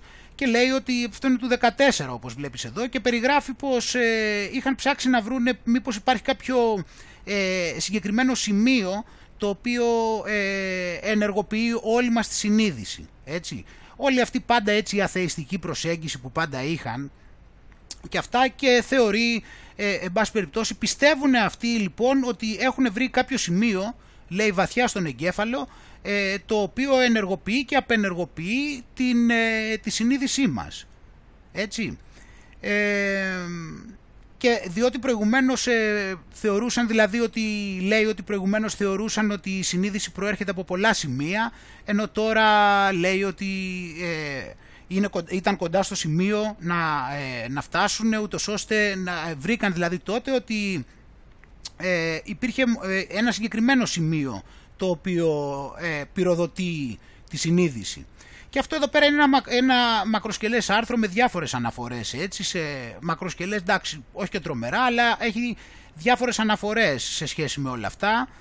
Ε, το θέμα είναι ότι βλέπεις τώρα ότι με τον ένα ή τον άλλο τρόπο φυσικά πηγαίνουν εκεί πέρα, δηλαδή ενώ η παρέμβαση τους συνοητική ε, σε μας, στο νου μας είναι πάρα πολύ μεγάλη, έτσι προσπαθούν και άμεσα δηλαδή αυτή τη στιγμή με τη χρήση της ε, τεχνολογίας, των ε, νανοσωματιδίων και όλα αυτά τα συναφή έτσι προσπαθούν να παρέμβουν και άμεσα λοιπόν στη σκέψη μας και στη συνείδησή μας και εν τέλει στην ψυχή μας. Και τώρα εδώ θα δούμε λιγάκι συνεχίζοντας, βλέποντας δηλαδή το πώς αυτοί πηγαίνουν το πράγμα έτσι σε αυτό τον, ε, αυτή τη ρομποτοποίηση που γνωρίζουμε έτσι σε κάθε περίπτωση θα δούμε και πώς κατάφεραν και αλλάξανε έτσι τους ανθρώπους σε όλο αυτό, τους αλλάξανε, δηλαδή τι πράγματα έχουν προκαλέσει στους ανθρώπους και ίσως ναι φαίνεται ότι πολλούς τους άλλαξαν για πάντα δυστυχώς διότι ε, προφανώς δεν είχαν πολύ ισχυρές βάσεις ούτως ώστε να έχουν κάπου να κρατηθούν και οπότε αυτοί τους παρέσυραν. Και θα δούμε τώρα λοιπόν σε τι σημείο έχουν βρεθεί πολλοί άνθρωποι διότι υπήρξαν κάποιες νέες οδηγίες από το CDC ε, που τους είπε να μην, να μην ε, φοράνε μάσκες σε εξωτερικούς χώρους το οποίο στην Ελλάδα παρουσιάζεται και καλά ότι το έχουν πει για τους μη εμβολιασμένους και κάτι τέτοια που δεν έχει καμία σχέση, το λέει και εδώ πέρα. Λέει δηλαδή ότι ε, είπε ότι γενικότερα οι Αμερικάνοι δεν χρειάζεται να φοράνε μάσκες σε εξωτερικούς χώρους όταν περπατάνε, τρέχουν, ε, πηγαίνουν εκεί για, ε, για πεζοπορία ή ποδήλατο ή μόνοι τους ή με μέλη της οικογένειάς τους. ε, και δεν χρειάζεται λέει να, ε, και δεν χρειάζεται σε μικρές ε, συναισθιάσεις.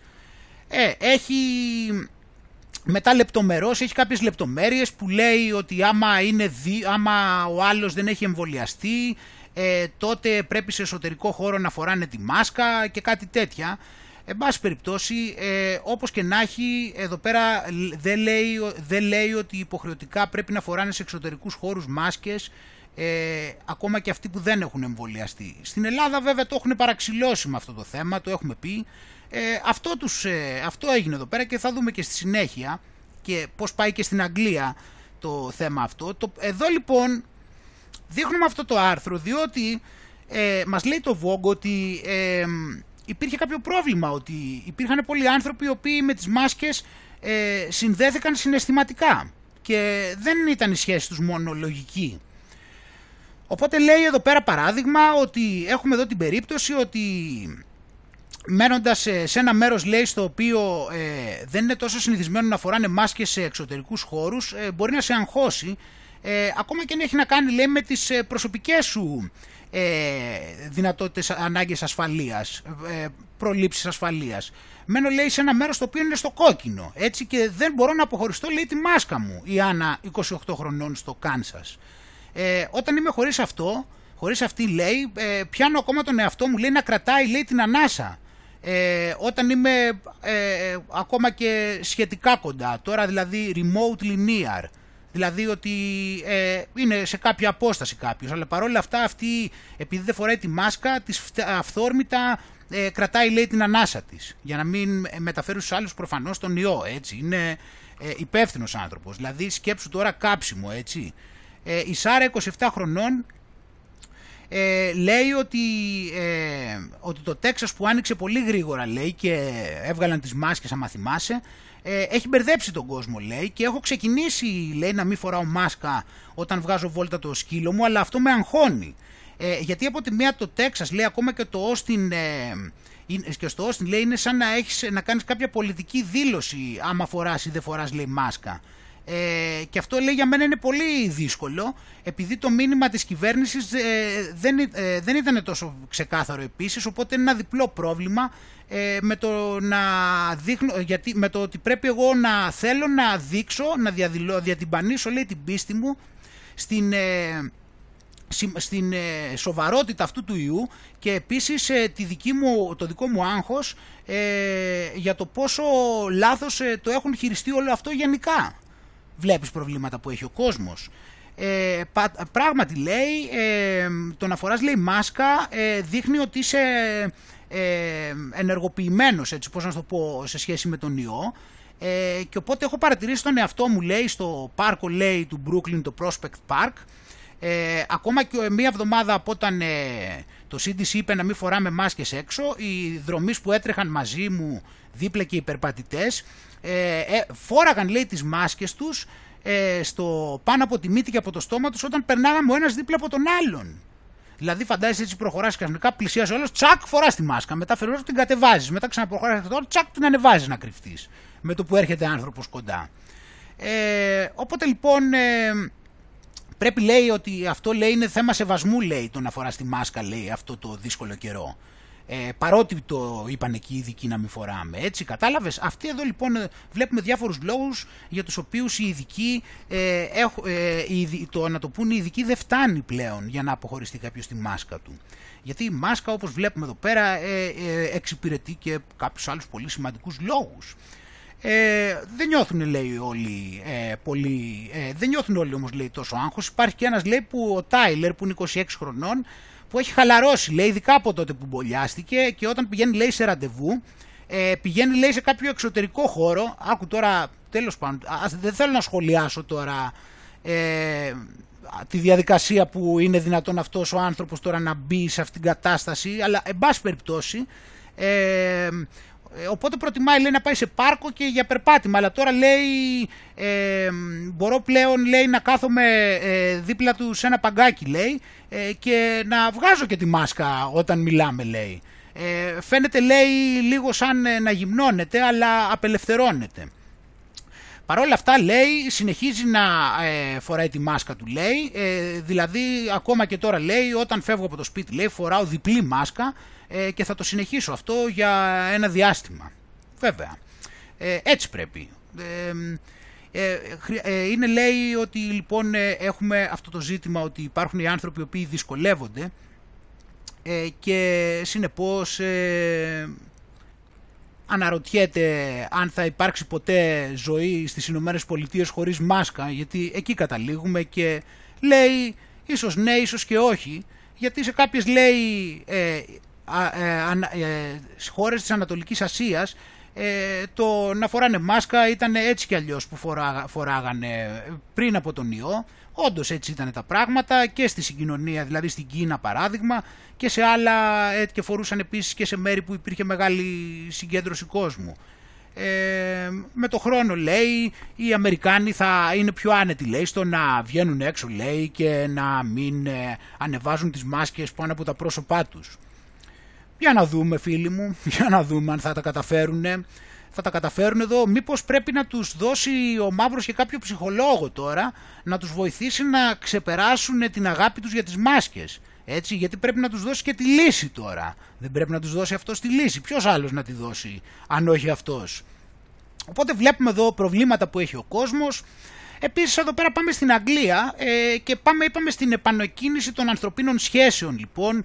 Όπως βλέπεις εδώ πέρα βλέπουμε οι άνθρωποι πώς μπαίνουν, πώς είναι μια κατάσταση που υπάρχει στη νέα κανονικότητα οι οποίοι δεν μπορούν να αποχωριστούν το τελετουργικό. Εδώ πέρα έχουμε επίσης ε, το πώς πρέπει να αγκαλιαζόμαστε λοιπόν. Τώρα θα πάρουμε οδηγίες για το πώς θα δίνουν αγκαλιές. Ε, μπορούμε λοιπόν ε, να, να πρέπει να, να κάνουμε να δίνουμε λέει τις προσεκτικές αγκαλιές έτσι και είναι ένα ε, στοιχείο το οποίο ε, έχει να κάνει και με, το, με αυτούς που έχουν κάνει τα μπόλια τους και με αυτοί που δεν έχουν κάνει γιατί έχει να κάνει με την ε, κοντινή επαφή. Οπότε αυτό που λέει είναι ότι το, η προσεκτική αγκαλιά ε, πρέπει να είναι με προσοχή. Είπε λοιπόν, ρωτήσανε δύο ειδικούς να τους πούνε με ποιο τρόπο μπορεί να γίνεται αυτό. Και λέει λοιπόν, αν ένας μη εμβολιασμένος θέλει να αγκαλιάσει λέει κάποιον άλλο, πρέπει λέει να φοράει μάσκα και να το κάνει λέει στα γρήγορα.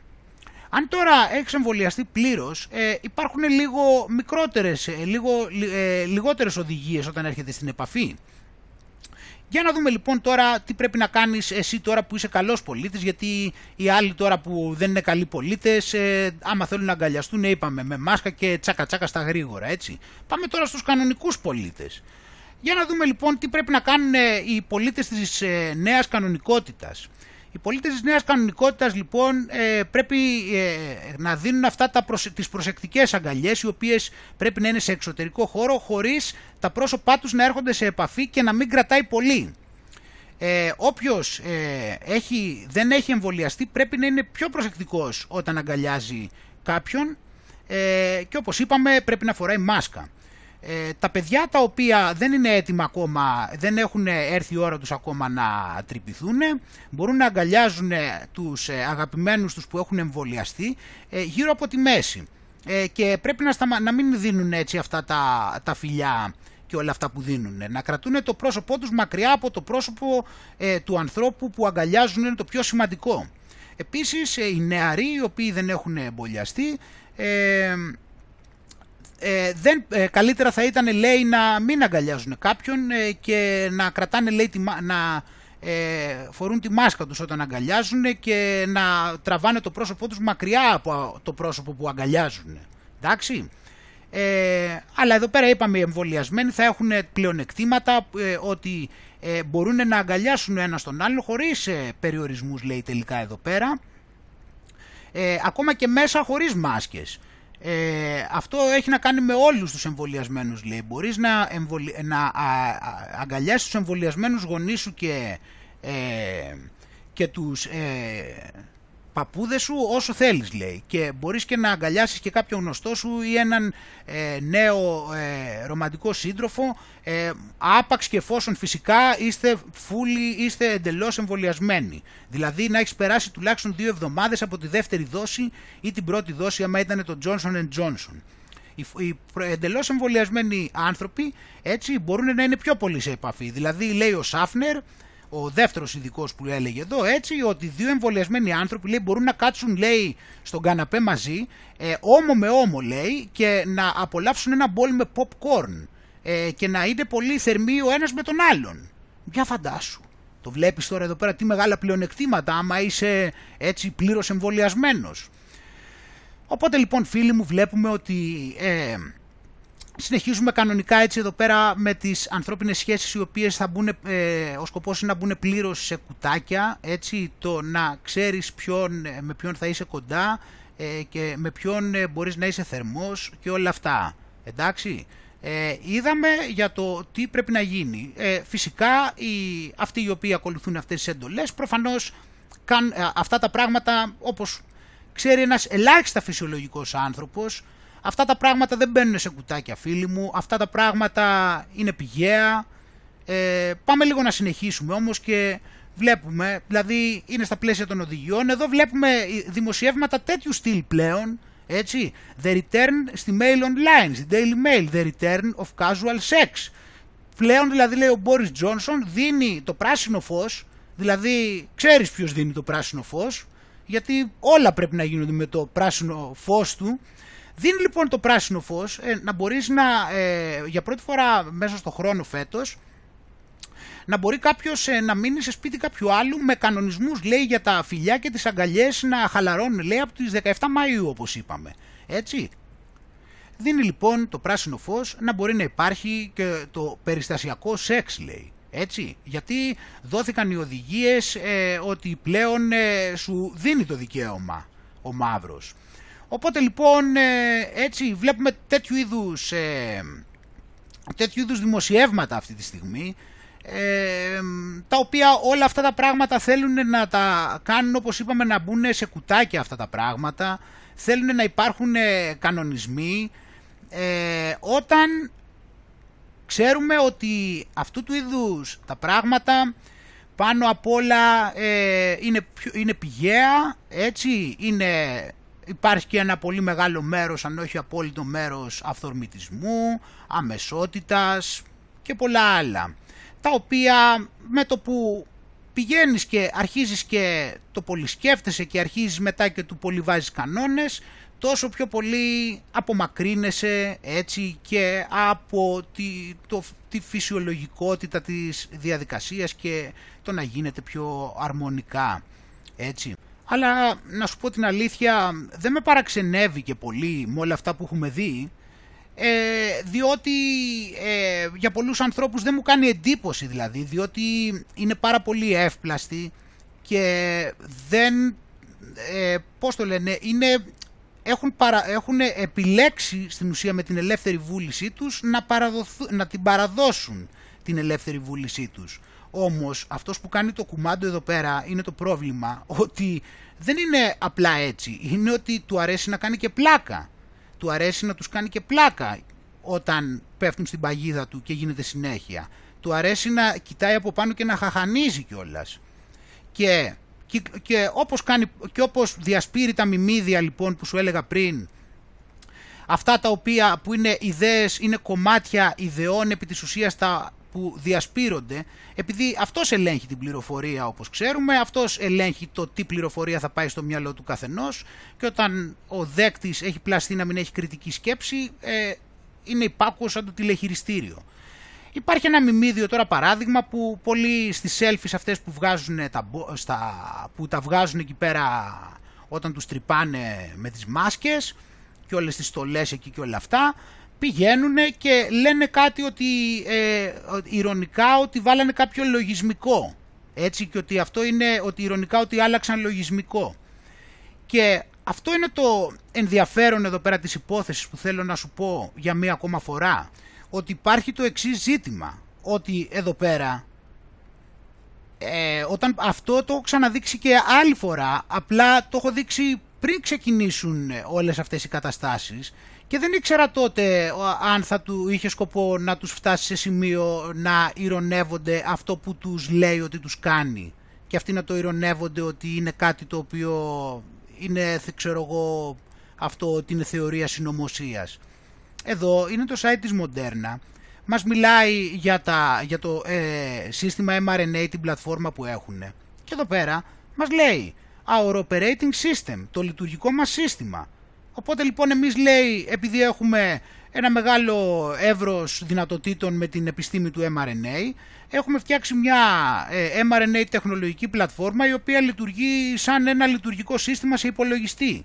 Και είναι λέει σχεδιασμένο το οποίο να μπορείς να του, να του βάζεις, ξέρεις, ε, ε, πώς το λένε, σαν να του βάζεις ένα USB ε, με διαφορετικά προγράμματα και απλά να του βάζεις διαφορετικά προγράμματα. Στην περίπτωσή μας το πρόγραμμα ή η εφαρμογή είναι το φάρμακο mRNA, η, η, η συγκεκριμένη αυτή η μοναδική ε, συνοδεία mRNA η οποία κωδικοποιεί την πρωτεΐνη και έχουμε λέει μια ομάδα η οποία ε, ασχολείται συγκεκριμένα με το να ε, βελτιώσει αυτή, να εξελίξει την, αυτή την πλατφόρμα.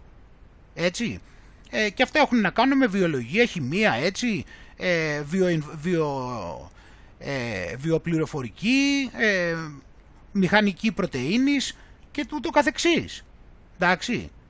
Μετά εδώ πέρα σου λέει τα, ε, τα φάρμακα mRNA, the software of life, το λογισμικό της ζωής. Τα φάρμακά τους είναι το λογισμικό της ζωής. Οπότε λοιπόν όταν έχουμε λέει ε, την ιδέα έτσι το concept για κάποιο νέο ε, φάρμακο mRNA για να ξεκινήσουμε την έρευνα έχουμε κάποια βασικά ε, στοιχεία. το μόνο που ξεκινάει λέει και αλλάζει ε, από το, μόνο που, το μόνο πράγμα που αλλάζει λέει από κάποιο φάρμακο mRNA είναι ε, σε ένα άλλο είναι το, είναι το σημείο του, της κωδικοποίησης. Οπότε λοιπόν ε, έχει τον ε, αρχικό γενετικό κώδικα ο οποίος δίνει τις οδηγίες στα ριβοσώματα να φτιάξουν πρωτεΐνη και χρησιμοποιώντας αυτές τις οδηγίες δίνεις, στο, δίνεις στα ερευνητικά φάρμακα mRNA μια ποιότητα όπως ένα λογισμικό. Έτσι, και έχουμε την ικανότητα να συνδυάσουμε διαφορετικές ε, ε, πώς το λένε, ε, αλληλουχίες mRNA, ούτως ώστε να κωδικοποιήσουμε ε, διαφορετικές πρωτεΐνες σε ένα μοναδικό ε, ερευνητικό φάρμακο mRNA. Εντάξει. Οπότε λοιπόν, έτσι βλέπεις εδώ πέρα, όλα αυτά τα πράγματα είναι έτσι πάρα πολύ ασφαλή, εντάξει, είναι πάρα πολύ ασφαλή και είναι όλα ξεκάθαρα. Νομίζω ότι ε, εγώ ε, είναι σωστό να το κάνουμε, να, να αφήσουμε τους ειδικούς, εμείς να μην ανακατονόμαστε. Οι ειδικοί αυτά τα παίζουν εδώ στα δάχτυλα και δεν χρειάζεται εμείς τώρα να τα ψάχνουμε αυτά. Αλλά το, το κυριότερο είναι αυτό που σου είπα, γιατί ε, πάνω απ' όλα είναι να καταλάβεις την ψυχοσύνθεση του μαύρου. Και ο μαύρος του αρέσει να τους δουλεύει. Το βλέπεις ότι τους δουλεύει, τους βάζει και, και τους βάζει να λένε ηρωνικά ότι αλλάξανε λογισμικό το βλέπεις εδώ πέρα, όταν η ίδια η μοντέρνα τους λέει ότι τους αλλάζει λογισμικό. Είναι απίστευτο δηλαδή αυτό που βλέπουμε, δηλαδή τι άλλο πρέπει να δεις; Τι άλλο πρέπει να δεις δηλαδή για να, για να διανοηθείς το πώς έχει φτάσει η ανθρωπότητα σε τέτοιο σημείο; Ε, εδώ πέρα βλέπουμε ένα άλλο σημείο όμως λοιπόν εδώ πέρα. Βλέπουμε ότι ε, ήρθε η ώρα λέει για τα καλά, μας λέει εδώ πέρα αυτός.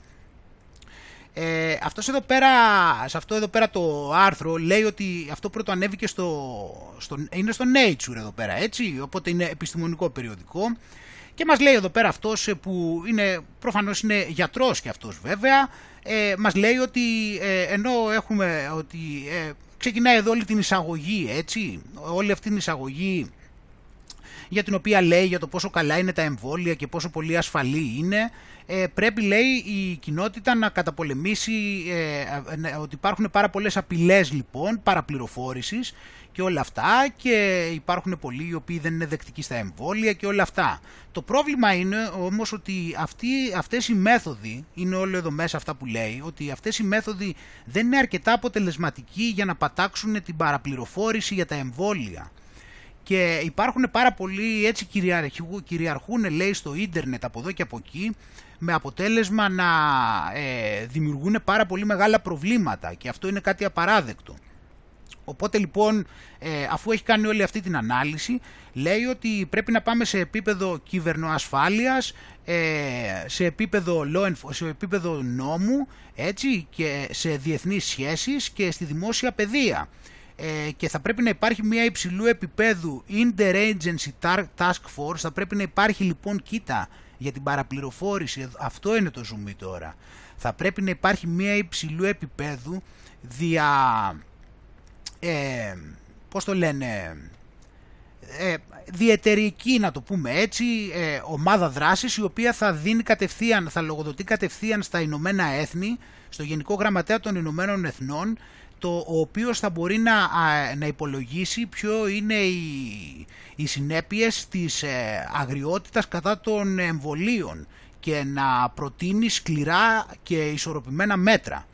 Ε, και αυτή η ομάδα δράσης ε, η οποία θα έχει ειδικούς ε, θα, θα πρέπει να έχει εμπειρία σε πολύπλοκες ε, παγκόσμιες απειλές όπως ε, οι κυβερνοεπιθέσεις, η τρομοκρατία, η, η πυρηνική τα πυρηνικά όπλα επειδή η αντιεπιστήμη λέει έχει φτάσει σε πολύ ψηλά επίπεδα και χρειάζεται λέει να αντιδράσουμε λοιπόν. Οπότε βλέπεις εδώ πέρα ότι ο κύριος εδώ πέρα το πηγαίνει σε επίπεδο ότι πρέπει να υπάρχει ομάδα η οποία είναι αντιτρομοκρατικής κρούσης έτσι και, αντι, και για κυβερνοεπιθέσεις με ειδικούς κιόλας μέσα οι οποίοι θα λογοδοτούν κατευθείαν στον ε, ε, Γενικό Γραμματέα των Ηνωμένων Εθνών για να μπορεί να παίρνει τα, τα σκληρά μέτρα ούτως ώστε να πατάξει αυτή την ε, παραπληροφόρηση που το έχει παραξηλώσει επιτέλους. Έτσι. Αυτός εδώ ο κύριος είναι Πίτερ Πίτερ Χότες είναι ένας vaccine scientist, είναι, είναι επιστήμονας εμβολίων, έτσι. Είναι επιστήμονας εμβολίων. Και μας λέει για το πώς θα μπορέσουμε να αποφύγουμε, το τελευταίο του βιβλίο είναι πώς θα αποφύγουμε την επόμενη πανδημία, ξέρεις. Είναι δηλαδή παρά, πα, παράλληλη τίτλη με το φίλο του τον Bill. Ε, διπλωματία ε, στα εμβόλια, μια εποχή αντιεπιστήμης. Ευτυχώς που υπάρχουν και αυτοί εδώ οι μαχητές και πολεμάνε για την αλήθεια ε, και πάνω από όλα είμαι σίγουρος ότι το κάνουν άδολα και αχρημάτιστα. Το κάνουν πραγματικά δηλαδή για το καλό της επιστήμης, για το καλό της αλήθειας, την υπερασπίζονται έτσι τόσο, ε, ε, τόσο έντονα γιατί είναι αυτός ο πόθος που έχουν μέσα τους για την αλήθεια. Και όπως μας τα λέει αυτά έτσι και εμείς είμαστε έτσι, εμείς είμαστε οι τρομοκράτες, βλέπεις, εμείς είμαστε οι τρομοκράτες, πηγαίνεις εδώ παράδειγμα, εδώ αυτό είναι ένα site έτσι το οποίο περιγράφει Κοίτα εδώ θα ε, περιγράφει για ποιες εταιρείες έχουν κάνει τα μεγαλύτερα, τις μεγαλύτερες παρανομίες ε, στις Ηνωμένες Πολιτείες.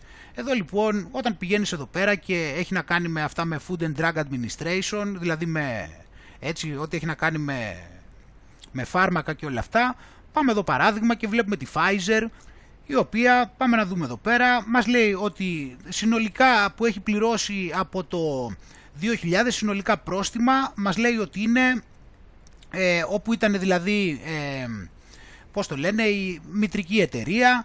Ε, έχει πληρώσει συνολικά 4 δισεκατομμύρια 660 εκατομμύρια 896.333 έχουμε εδώ 3 δισεκατομμύρια και για ε, ζητήματα με ε, την υγεία έχουμε σε σχέση με χρήματα κάτω από το τραπέζι συμβόλαια με το κράτος 1 δισεκατομμύριο 100 τόσα εκατομμύρια. Ζητήματα ε, ασφαλείας 104 εκατομμύρια. Αυτά είναι οι...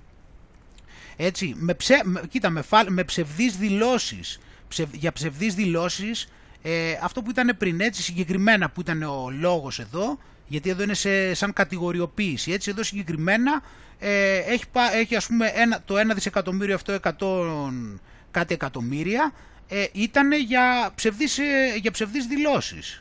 Ε, ή για, για το, το άλλο το, ήταν έξω από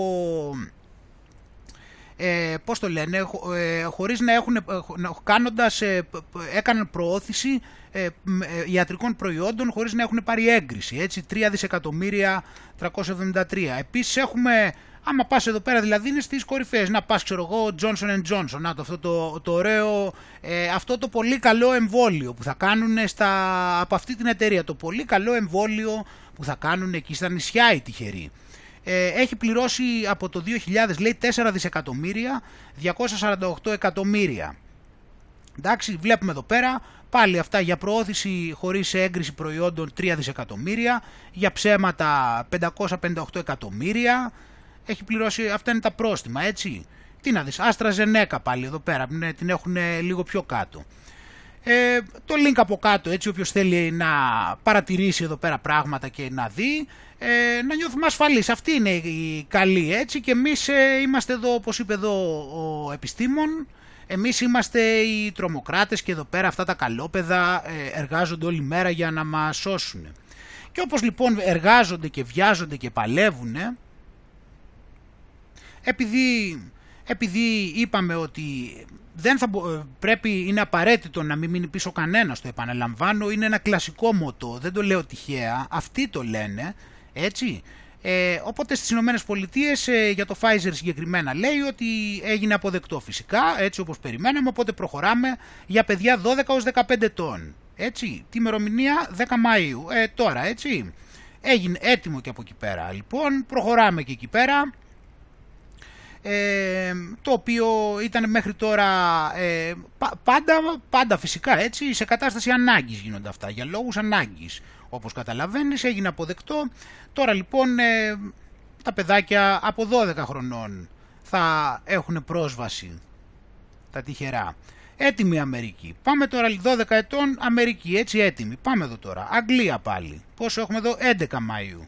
12 ετών, το ίδιο. Είπε η Pfizer στον, ε, σε, αυτήν την επιτροπή που έχει αυτή την επιτροπή των ειδικών που έχει η Αγγλία ζήτησε να ε, γίνει αποδεκτό το τέτοιο. Εσύ, ξέρεις εσύ, δεν μπορείς να προβλέψεις εδώ πέρα τι θα γίνει, έτσι.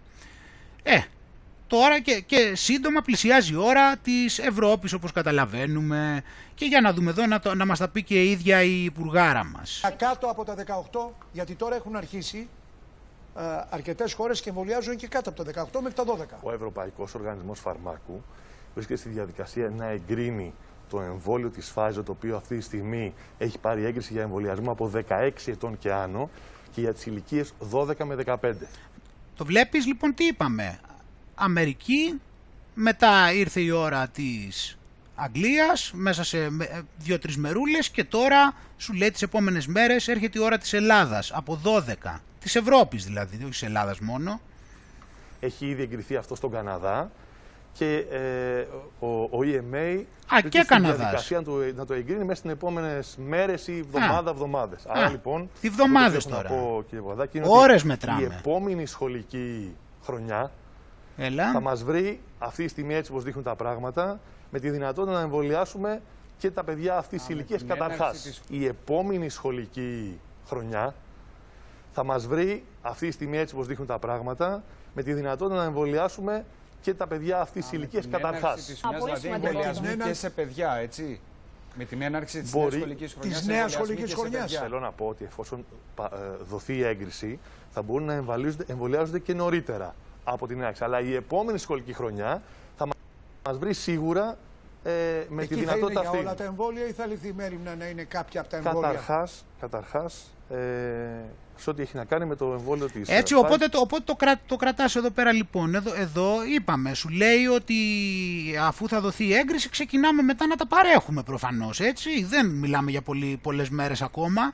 Μετά ξεκινάει η παροχή. Γιατί όποιοι θέλουν, λέει, μπορούν να εμβολιαστούν νωρίτερα από το Σεπτέμβριο. Γιατί αυτό θα ζητηθεί. Το Σεπτέμβριο να είναι όλα έτοιμα για τα σχολεία. Το οποίο παίρνει έγκριση τώρα. Αλλά όπως βλέπετε, και αυτή είναι μια διαδικασία που δείχνει και την αξιοπιστία, αν θέλετε. Ε, ναι. Των, των δείχνει, και, δείχνει, και την, δείχνει και την αξιοπιστία γιατί ε, έχουν κάνει πολλά χρόνια έρευνες και αυτό είναι. Δηλαδή είναι ότι αργεί κιόλας να, τα, να δώσεις την έγκριση. Κατάλαβες, φαντάσου να βιαζόταν κιόλας. Ασφάλεια. Για κάτω από 18 αργότερα μέσα, μέσα στον Αύγουστο-Σεπτέμβριο που θα ξεκινήσουν τα σχολεία, εκείνο το οποίο έχει πάρει προσωρινά έγκριση είναι σε διαδικασία έγκρισης της Pfizer από τα 10, μέχρι 16 χρόνων, από 16 χρόνων και πάνω. Ναι. Αυτό το οποίο έχει έρθει τώρα στην Ευρωπαϊκό Οργανισμό Φαρμάκου από 12 και πάνω έγκριση, είναι το συγκεκριμένο εμβόλιο για τις ηλικίες 12 έως 15. Έτσι. Οπότε βλέπουμε εδώ και βλέπεις ότι του, τι κολοπηλάλα τους έχει πιάσει, δεν υπάρχει αμφιβολία. Δηλαδή την ώρα που έχουμε τις, ε, τα ζητήματα με τα σχολεία που επιβάλλουν τα τεστ, τώρα ξεκινήσανε στα μικρότερα και ε, επιβάλλουν τα τεστ τώρα αυτές τις μέρες που ξεκινήσαν, την ίδια στιγμή σου μιλάνε για το πώς έρχονται τα τρυπήματα ολοταχώς. Σου λέει τις επόμενες μέρες έρχονται. Εντάξει, την ίδια ώρα που δεν έχουν ακόμα αφήσει ούτε να τα συνηθίσουν τα τεστ, γιατί αυτό είναι το σχέδιο φυσικά, να ψιλοαντιδράσουν λίγο στην αρχή και μετά να το καταπιούν και να το συνηθίσουν. Ε, για πάμε παραπέρα, να δούμε εδώ πέρα τι γίνεται, να προχωρήσουμε, για να δούμε εδώ πέρα λοιπόν την, ε, πώς είναι εδώ στα σχολεία, για πάμε. Τι ωραία. Δούμε εδώ πέρα, να δούμε εδώ πέρα ε, αυτές τις σύγχρονες ε, μεθόδους ε, παιδείας, ε, οι οποίες σίγουρα ε, είναι χρήσιμες για τους νέους ή για την παιδεία τους. Για να δούμε εδώ. Πώς μορφώνονται οι νέοι.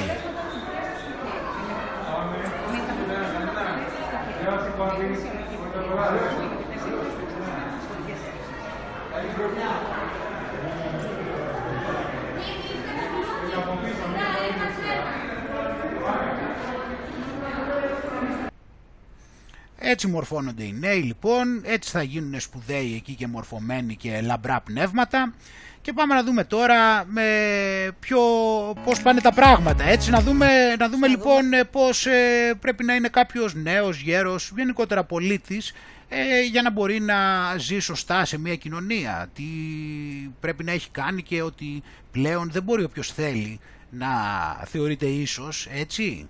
Τελειώσανε τα ψέματα. Αυτά περί ισότητας κομμένα. Πάρα πολύ. Υπάρχει περίπτωση να δούμε τις επόμενες εβδομάδες προνόμια, να το πω μέσα εισαγωγικά, για τους εμβολιασμένους, έστω και με τη μία δόση, δηλαδή να ανοίγουν δραστηριότητες μόνο για τους ανθρώπους που έχουν ήδη εμβολιαστεί και σε ποιες δραστηριότητες θα το βλέπουμε. Δεν έχει ληφθεί ακόμα κάποια κυβερνητική απόφαση σε αυτό το θέμα που λέτε; Εδώ μπορώ να σε φράσω μόνο την προσωπική μου γνώμη. Ναι, γιατί περιμένουμε τη διαταγή. Πρέπει οι εμβολιασμένοι να έχουν προνόμια. Όπως να έχουν πολύ μεγαλύτερου βαθμού ελευθερία. Ε, να έχουν μάσκα μα χάρη σε εξωτερικούς χώρους, να μπορούν να μπαίνουν στην εστίαση με περισσότεροι και ούτω καθεξής. Πρέπει να έχουν προνόμια. Γιατί πρέπει να έχουν προνόμια, θα το εξηγήσω αυτό. Ε, ναι, τώρα δεν μπορεί ο άλλος τώρα που δεν έχει κάνει τον πόλη να κυκλοφορεί τώρα χωρίς ε, μάσκα στον εξωτερικό χώρο. Κίνητρο να λειτουργεί, λες. Φυσικά, ως κίνητρο. Διότι πράγματι το αν θα κάνεις ή όχι το εμβόλιο είναι ένα ατομικός σου δικαίωμα. Δεκτών καμία αντίρρηση. Στην προκειμένη περίπτωση όμως, η άσκηση του δικού σου ατομικού δικαιώματος επηρεάζει τη ζωή και των άλλων ανθρώπων. Πάρα πολύ. Άρα είναι ατομικό μεν. Έχει αλλά φανεί. Δεν είναι εντελώς ατομικό. Γιατί εσύ πιστεύεις κάθε. Τι εντελώς βλακώδη θεωρία ατομικό. του διαδικτύου Δεν είναι και καθόλου. Δεν είναι καθόλου. Τι δεν είναι εντελώς; Δεν είναι καθόλου. Αφού οι ειδικοί ε, τώρα είπαν ότι οι μάσκες είναι πολύ σημαντικές. Γιατί εσύ πιστεύεις κάθε βλακώδη θεωρία του διαδικτύου και λες δεν εμβολιάζομαι. Έχω διαβάσει κάτι φοβερά πράγματα. Καλά, εδώ εντάξει, ναι, εδώ είναι η συνέχεια. Εντάξει, εδώ είναι το κλασικό παραμύθι, είναι βαρετό, δεν χρειάζεται να τα ακούσουμε αυτό. Τώρα ότι είναι πάρα πολύ βλακώδες οι θεωρίες του διαδικτύου ε, και είναι θεωρίες συνωμοσίας. Και εδώ πέρα η, η φωνή της λογικής. Ε, αλλά ξέρει έτσι γιατί έχει διαβάσει λέει και Μάρξ και Λένιν οπότε εμείς καταλαβαίνουμε ότι είναι μορφωμένος οπότε για να το λέει κάτι θα ξέρει και όχι μόνο αυτό αλλά δουλεύει και υπερβολικά υπέρ του εργαζόμενου η μέρημνα της κυβερνήσεώς μας είναι υπέρ του εργαζόμενου. Οπότε ο κύριος Άδωνης ε, που η κυβέρνησή του ε, θυμίζει αρκετά το Στάλιν τώρα μας λέει ότι έχει διαβάσει και Μάρξ και Λένιν. Έτσι.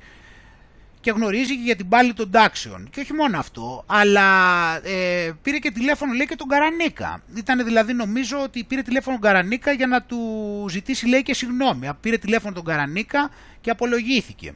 Όπως τότε που απολογήθηκε στους Εβραίους ε, για ό,τι κακό είχε πει για αυτούς, ε, το πήρε πίσω και είπε ότι είχε άδικο και δεν ίσχυε, ότι βιβλία είχε εκδώσει, ε, τώρα ζήτησε συγγνώμη και από τον Καρανίκα. Και γιατί καταλαβαίνεις, τώρα εντάξει, τώρα μιλάμε και για μια προσωπικότητα τώρα υψηλού επίπεδου. Δηλαδή εντάξει, τώρα δεν, δεν, δεν, δεν υπάρχουν σχόλια για αυτό το επίπεδο.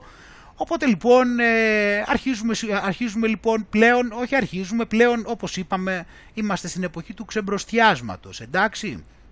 Είμαστε στην εποχή στην οποία αποκαλύπτεται ότι όλοι είναι πίσω από την ίδια ατζέντα, εντάξει. Να και εδώ.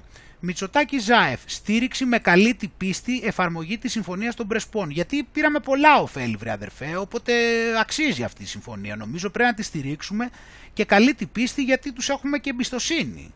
Έτσι, οπότε επειδή τους έχουμε εμπιστοσύνη και έχει γίνει μια τόσο καλή και δίκαιη συμφωνία, ε, η οποία μας προσέφερε τόσα πολλά ωφέλη, ε, πρέπει και εμείς ε, ομοίως να δείξουμε και μια εμπιστοσύνη, ούτως ώστε έτσι να... Ε, έχουμε ε, τους ισχύοντες κανόνες έτσι, των σχέσεων καλής γειτονίας και παράλληλα την πλήρη και συνεπή και καλή την πίστη εφαρμογή της συμφωνίας ως μέρος της ενταξιακής διαδικασίας. Μα είναι μια πάρα πολύ καλή συμφωνία. Ε, ε Κούλη δεν είναι πολύ καλή συμφωνία. Ε, τότε έλεγε ο Κούλης ότι ε, Κούλη δεν είναι καλή συμφωνία, δεν είναι. Είναι πολύ καλή συμφωνία. Μια χαρά, μια χαρά. Ε, οπότε λοιπόν όλα αυτά φίλοι μου είναι το σημείο το οποίο βλέπουμε ότι έχουν έρθει τα πράγματα και μιλάμε για ένα γενικότερο ξεμπρόστιασμα εντάξει. Όλο το νόημα λοιπόν, όλα αυτά τα οποία μιλάμε εμείς εδώ πέρα έτσι και εξηγούμε ότι δεν υπάρχουν πραγματικοί αντίπαλοι γενικώς, εντάξει, ούτε και αυτοί που παρουσιάζονται για αντιστεκόμενοι. Επειδή λοιπόν δεν υπάρχουν πραγματικοί αντίπαλοι και ακόμα και αυτοί που παρουσιάζονται για αντίπαλοι είναι αυτοί που παρουσιάζονται για αντιδρόντες, είναι αυτοί οι οποίοι προωθούνται και γι' αυτό είναι διάσημοι αντιδρόντες, έτσι, όταν είναι διάσημος ο αντιδρόντας είναι διάσημος επειδή τον έχει κάνει ποιος, αυτός που καθορίζει ποιος μπορεί να είναι διάσημος. Όλα αυτά λοιπόν τα πράγματα πλέον αυτή τη στιγμή τα βλέπουμε μπροστά στα μάτια μας και τα κάνουν οι ίδιοι κιόλας. Και βλέπουμε να... Ενώ όλα αυτά που λέμε εδώ πέρα ότι όλοι έχουν μπει στην διαδικασία να βγουν σε βίντεο και σε φωτογραφίες και να δηλώσουν υποταγή κάθε εξουσία, να πει ότι πρέπει να πάνε όλοι να μπολιαστούν. Τώρα εδώ πέρα σε αυτή την πολιτική σκηνή της Ελλάδος, αυτή την υποτιθέμενη πολιτική σκηνή, βλέπουμε τις κινήσεις του, ε, του τύπου ο οποίος έτσι κι αλλιώς ε, δεν έχει και κανένα, δηλαδή δεν είναι κάτι, δηλαδή από κολοτούμπες δεν, δεν του είναι που είναι εκπαιδευμένος δηλαδή στις κολοτούμπες, οπότε βάλανε αυτόν να κάνει την κίνηση και να τα βγάλει όλα στη φόρα πλέον και να είναι όλα εμφανή. Ε, και ίσως μήπως σκέφτονται για καμιά συγκυβέρνηση να κάνουν, ποιος ξέρει τώρα. Αλλά ό,τι και να κάνουν ε, γίνεται το ίδιο πράγμα και να μην κάνουν δηλαδή αρχίζει και πηγαίνει προς τα εκεί κατάσταση. Αυτά δηλαδή τα οποία είπε είναι ξεκάθαρες κινήσεις που πέφτουν οι μάσκες όπως τότε μαζί με το Πασόκ, έτσι και τώρα πέφτουν οι μάσκες και όλο αυτό το δίθεν ότι ήταν αντίπαλοι, καταλαβαίνεις πόσο αντίπαλοι ήταν. Έτσι. Και πάμε τώρα κλείνοντας να σου δείξω κάτι άλλο να, για το πόσο ένα αειδιαστικό θέαμα για το σχολείο πάλι. Εντάξει, ε, αυτό που δείξαμε πριν έτσι για το βιβλίο το οποίο ε, μοιράστηκε στο 26ο Δημοτικό Σχολείο Ηλίου έτσι, για να δούμε εδώ πέρα λοιπόν, το παραμύθι θα διανεμηθεί δωρεάν σε όλους τους μαθητές νηπιαγωγείου και δημοτικού. Για να το δούμε εδώ πέρα λοιπόν. Είναι λέει του Ευγένιου Τριβιζά, όχι, όχι, δεν θα μας μπείτε στη μύτη. Κοίτα εδώ πέρα, κατευθείαν, βλέπεις το εξώφυλλο. Παρακάτω. Κοίτα εδώ, κοίτα εδώ φωτογραφία ποιον έχει βάλει. Αγαπημένο μου παιδί. Και αρχίζει και κάθε και τους λέει, ελπίζω ως γενναίο που είσαι να μην φοβήθηκες καθόλου ποτέ. Βλέπεις εδώ δηλαδή όλο αυτό και να του πεις, δηλαδή και μόνο που λες ότι ε, ε, μη φοβάσαι, αρχίζεις και δημιουργείς τη δόνηση του φόβου, το καταλαβαίνεις. Και μόνο που αναφέρεσαι στο φόβο και να, μη, και να πεις μη φοβάσαι, είναι σαν να του λες ότι υπάρχει κάτι που προκαλεί φόβο. Το αντιλαμβάνεσαι πώς μπαίνει εδώ στην ψυχολογία των παιδιών. Ούτε σήμερα πρέπει να φοβάσαι, γιατί όπως θα δεις έχουμε τρόπους να αντιμετωπίσουμε και στο χέρι μας να κατατροπώσουμε τον δόλιο και αόρατο, ε, ε, αόρατο ιό Άρα λοιπόν στην ουσία αυτό τι θα είναι; Θα είναι μια εκπαίδευση, αυτό το παραμύθι είναι μια υποκινούμενη εκπαίδευση στο υποσυνείδητο των παιδιών να τηρούν την τελετουργία αυτονών. Και τώρα που έχουμε και το εμβόλιο, να το, και όχι μόνο την τελετουργία και τον πόλη. Δεν είπαμε από 12 ετών ετοιμάζονται. Τις επόμενες μέρες σίγουρα θα κρυφτεί τρέμοντας από το φόβο του, ίσως και να εξαφανιστεί. Ε, ναι, άμα κάνεις αυτό το τρομερό εμβόλιο, και όταν βρίσκεσαι στο σχολείο με τους αγαπημένους σου φίλους και δασκάλους, κάνε όλα όσα μπορείς από τον ύπουλο εχθρό να φυλαχτείς. Βλέπεις, να μην πλησιάζεις λοιπόν, παιδάκι μου, τους φίλους σου και να μην παίζετε όλοι μαζί και να μην αγκαλιάζεστε. Έτσι. Ευτυχώς εσύ είστε προφυλαγμένοι. Λέει πρέπει να προσέχεις πολύ. Ε, μαζί με την αγάπη θα νικήσουμε κάτι πολύ ε, πιο επικίνδυνο και από τον ιό, το φόβο του. Αυτό εδώ πέρα ήταν ένα ακόμα από τα παράδοξα. Έτσι. Ο κύριος Τσιόδρας μας λέει να μην φοβόμαστε τον ιό. Εντάξει, ο κύριος Τσιόδρας και ο κύριος Ευαγγελάτος μας είπαν να μην φοβόμαστε. Το προσέχεις τώρα, δηλαδή όλο αυτό που κάνουν είναι η μάχη τους για να μην φοβόμαστε. Τον ιό, βλέπεις. Από τα βάθη της καρδιάς μου, ναι, σου στέλνω μια αγκαλιά. Η ιστορία μας τώρα ξεκινά. Για πάμε να δούμε εδώ πέρα τις συμβουλές, για να δούμε τι θα κάνει. Ε, τι περιμένετε ύπουλα, πηγαίνετε στους γύρους να εκτελέσετε ρίγη, πυρετό, δύσπνοια και άλλα συμπτώματα. Κοίτα και τι λέει. Και κραυγάζουν, ζήτω οι λοιμώξεις, κάτω τα αντισώματα. Μόλις φτάσετε στον άνθρωπο, άκου τι κάθεται και λέει στα παιδιά για ιούς, κοίτα εδώ φωτογραφίες εδώ πέρα, κοίτα, κοίτα εδώ, με, τε, με τερατουργήματα. Εδώ κοίτα, κοίτα εδώ φωτογραφίες, κοίτα εδώ τι βάζει να βλέπουν. Άδικα σε κάθε δρόμο, κάθε γωνιά, κάθε δρομάκι, κάθε αλάνα και σοκάκι του κρατεού κόβει ο στρατός. Ανυπόμονα να καραδοκεί στη μύτη τους να μπει, να τους κλέψει την αναπνοή, το λαιμό με μανία να τους σφίξει, να τους κάνει να τους δείξει. Άκου, άκου τι, τι λένε στα παιδιά ότι κάνει ο COVID. Ακούς τώρα τι είναι αυτά τα πράγματα. Ο στρατηγός από ανυπομονησία δεν αντέχει γιατί δεν βγαίνουν έξω τα σκουπιδόπεδα; Γιατί ο, ο ημένα, ο ημένα μένουν στα σπίτια τους οχυρωμένα; Γιατί τα έχουν κλειδώσει τα κακόμοιρα; Και τότε στο μυαλό του COVID-19 στράφτει μια ιδέα φοβερή φρικαλέα. Βήχα θα τους προκαλέσουν και 40 πυρετό. Γιατί όχι 60 ή 100, θα τους επιτεθούν με μανία ώσπου να πάθουν όλη πνευμονία. Και οι μυρμικοφάγοι οι άλλοι φωνάζουν πάλι και πάλι πολλά τα έτη, πολλά τα έτη στον κρατεό μας τον ηγέτη, τον τρομερό κατακτητή των γήινων, τον εξολεθρευτή. Πω πω πω πω. Θέλουμε πολύ, πες μας αρχηγέ άγριοι και τρομερέ, πότε ξεκινάει η εισβολή, θα εξαπολύσουμε πολλούς εκατομμύρια ιούς στον ανθρώπων τον πλανήτη να τους μπουν στα μάτια, να τους μπουν στη μύτη. Και εκτός από αυτά ακόμα να τους χωθούν και στο στόμα. Μα τι τρομοκρατία είναι αυτή, απίστευτη τρομοκρατία. Καλεί ο Μακριμούρ το τάγμα των ιών που φορούν κορώνες, από φαρμακερές καρφίτσες και φωνικές βελόνες και δίνει εντολή στο στρατηγό των, των φρικτών, τον πιο φρικτό, τον COVID-19, το μικροπρεπή, ύπουλα να επιτεθεί. Όλα αυτά είναι προετοιμασία, φίλοι μου, να κάνουν τον πόλη και να συμμετέχουν σε αυτά. Είναι τρομερό αυτό που γίνεται. Συμμετέχουν στις τελετές τους, με τις μάσκες. Τι περιμένετε, ύπουλα, πηγαίνετε στους γήινου να εκτελέσετε ρίγη. Α, αυτά είδαμε, ναι, αυτό ζήτω οι λοιμώξεις. Σε χλωρόμη τους αφήσετε κλαρί, είναι οι χειρότεροι εχθροί επειδή μεγαλώνουν τα παιδιά με παραμύθια που κρύβουν του κόσμου την πιο επικίνδυνη αλήθεια. Πω, πω, πω. Την αδυναμία τους αυτή θα εκμεταλλευτείτε στον εγγονιών της μύτες ύπουλα θα μπείτε και από εκεί στις δικές τους θα μεταδοθείτε. Κοίτα, χτυπάει και αυτό με τους, με τους παπάδες και με τις, με τις γιαγιάδες και τους παππούδες. Χτυπάει μέχρι και εκεί αλλά ό,τι και να πείσει οι κάτοικοι της γης σπίτι τους μένουν κλεισμένα ασφαλή προφυλαγμένα, επειδή ξέρουν ότι εκεί στο σπιτιού τη θαλπορεί ο εχθρός με τις κορώνες από φαρμακερές καρφίτσες και φωνικές βελόνες να το βλάψει δεν μπορεί και στη μύτη τους να μπει. Πω, πω, πω.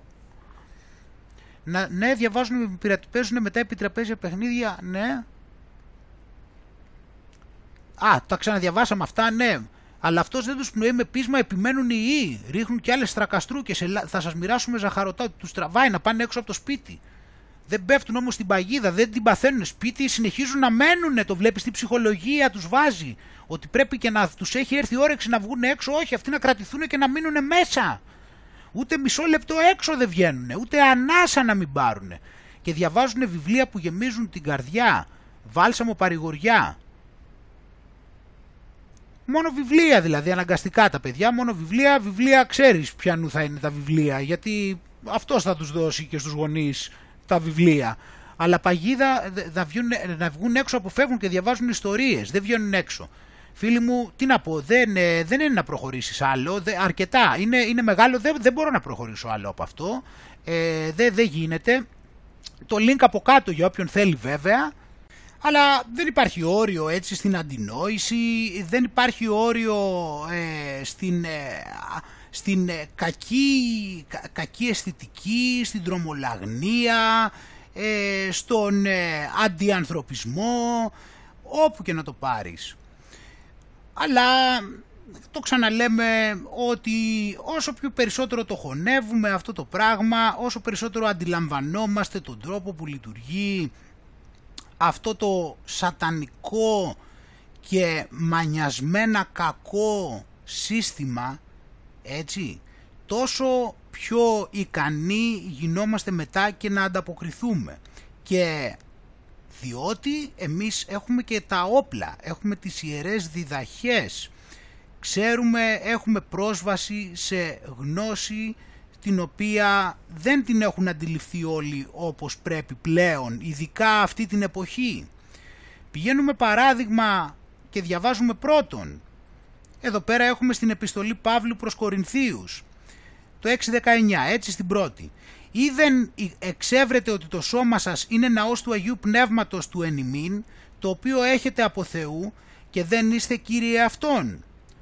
Οπότε φίλοι μου, ποιανού είναι το σώμα μας, το σώμα είναι κανενός άλλου; Ή μήπως είναι του δημιουργού; Ποιος το έφτιαξε το σώμα μας, εμείς το φτιάξαμε, το φτιάξανε οι γονείς μας, ποιος χτυπάει την καρδιά μας, ποιος περνάει τον αέρα μέσα στα πνευμόνια μας, ποιος κινεί το αίμα στις φλέβες μας, ποιος δημιουργεί ένα παιδί πραγματικά; Είναι τόσο δύσκολο να το αντιληφθεί κάποιος. Γι' αυτό λοιπόν όμως αυτός ο οποίος δημιούργησε όλα αυτά τα έφτιαξε με τρόπο ούτως ώστε να μπορούν να λειτουργούν αυτόβουλα ούτως ώστε να μπορέσουν τα ίδια να κατανοήσουν την αξία του Θεού. Και τότε μέσα σε αυτό, μέσα από την ελεύθερη βούληση καταλαβαίνουν και ότι το σώμα τους είναι ένας χώρος για να, για να βιώσουν αυτό εδώ πέρα το βίωμα και δεν είναι ε, κάτι το οποίο είναι κανένα σκουπίδο ντενεκές. Το σώμα λοιπόν που όπως λέει εδώ έχει το Άγιο Πνεύμα σημαίνει ότι το σώμα έχει μεγάλη σημασία να προσέχουμε τι του βάζουμε μέσα. Και φυσικά για να μην πάμε παραπέρα σε αυτά που είπαμε προηγουμένως στο να αλλάζουμε την κωδικοποίηση του πατέρα ή να πηγαίνουμε και να προσπαθούμε να φτιάξουμε προσωμείωση της συνείδησής μας αν αυτό δηλαδή αποτελεί κάποιο χρήσιμο και σημαντικό επίτευγμα πραγματικά έτσι οπότε να τα θυμόμαστε καλά αυτά τα πράγματα και να, αφού το ξαναβλέπουμε εδώ λοιπόν, ή δεν εξέβρετε ότι το σώμα σας είναι ναός του Αγίου Πνεύματος του Ενημίν, το οποίο έχετε από Θεού και δεν είστε Κύριε Αυτόν. Έτσι. Και τώρα λοιπόν, αφού το έχουμε αυτό υπόψη μας και έχουμε πάρει εδώ την οδηγία, ότι το σώμα μας δεν είναι ούτε πειραματικός σωλήνας, ούτε ινδικό χειρίδιο, ούτε εκεί πέρα κανένα, κανένα σκουπιδότοπος. Εντάξει, πρώτον αυτό. Και δεύτερον, έχουμε το εξής, ότι εδώ πέρα λοιπόν αφού ξέρουμε τι να κάνουμε, εντάξει, και αυτό μας δίνει εμπιστοσύνη απέναντι στο Θεό. Έχουμε δηλαδή εμείς εμπιστοσύνη στο Θεό, πιστεύουμε στο Θεό, πιστεύουμε ε, όντως ότι ο θάνατος έχει νικηθεί. Πιστεύουμε ότι υπάρχει κάτι παραπάνω από εδώ πέρα. Άπαξ και τα πιστεύουμε αυτά λοιπόν, αρχίζουμε και προφανώς και ενδιαφερόμαστε για την αιώνια ζωή και για τη σωτηρία φυσικά της ψυχής. Πάμε λοιπόν εδώ πέρα λίγο να δούμε. Και βλέπουμε εδώ λοιπόν από το κατά Μάρκον Ευαγγέλιον το 8.35 στο οποίο πάμε να δούμε τώρα πώς μπορούμε να σώσουμε λοιπόν τη ζωή μας. Διότι όστις θέλει να σώσει την ζωή αυτού θέλει απολέσει αυτήν και όστις απολέσει την ζωή αυτού ένε και νεμού και του Ευαγγελίου ούτως θέλει σώσει αυτήν. Δηλαδή φίλοι μου ποιος νομίζει, πώς νομίζει κάποιος ότι θα σώσει τη ζωή του σήμερα; Με το να υποταχθεί σε αυτά που του λέει ο μαύρος. Έτσι δεν νομίζει ότι θα σώσει τη ζωή του. Και με το να πάει να κάνει αυτά που του λέει, δηλαδή να βάλει μέσα αυτά τα σκευάσματα, έτσι, και να τα υποστηρίξει κιόλας. Να συμφωνήσει, να πιστεί ότι αυτό είναι το σωστό, να πολεμήσει για να το προωθήσει, να τσακωθεί, να κατηγορήσει αυτούς οι οποίοι προβληματίζονται σε κάποια οποιαδήποτε κατεύθυνση. Αυτός θέλει να σώσει τη ζωή του. Έτσι. Όμως, τι θα, αυτός όμως δεν είναι στην κατεύθυνση που θα έπρεπε, έτσι δεν είναι, από ό,τι καταλαβαίνουμε εμείς εδώ. Εντάξει, γιατί θα την απολέσει. Αυτός όμως που θα την απολέσει, είναι και εμού και του Ευαγγελίου, ούτως θέλει σώσει αυτήν. Έτσι. Οπότε, αυτός όμως ο οποίος θα τον νοιάζει ο Χριστός και ο Λόγος αυτός μπορεί να χάσει εκείνη τη ζωή αυτήν εδώ την πρόσκαιρη με κάποιο τρόπο με την έννοια όχι μόνο απαραίτητα ότι θα χάσει την ίδια τη ζωή όταν λέμε αυτό εννοούμε ότι και γενικότερα θα δυσκολέψει η ζωή. Εντάξει.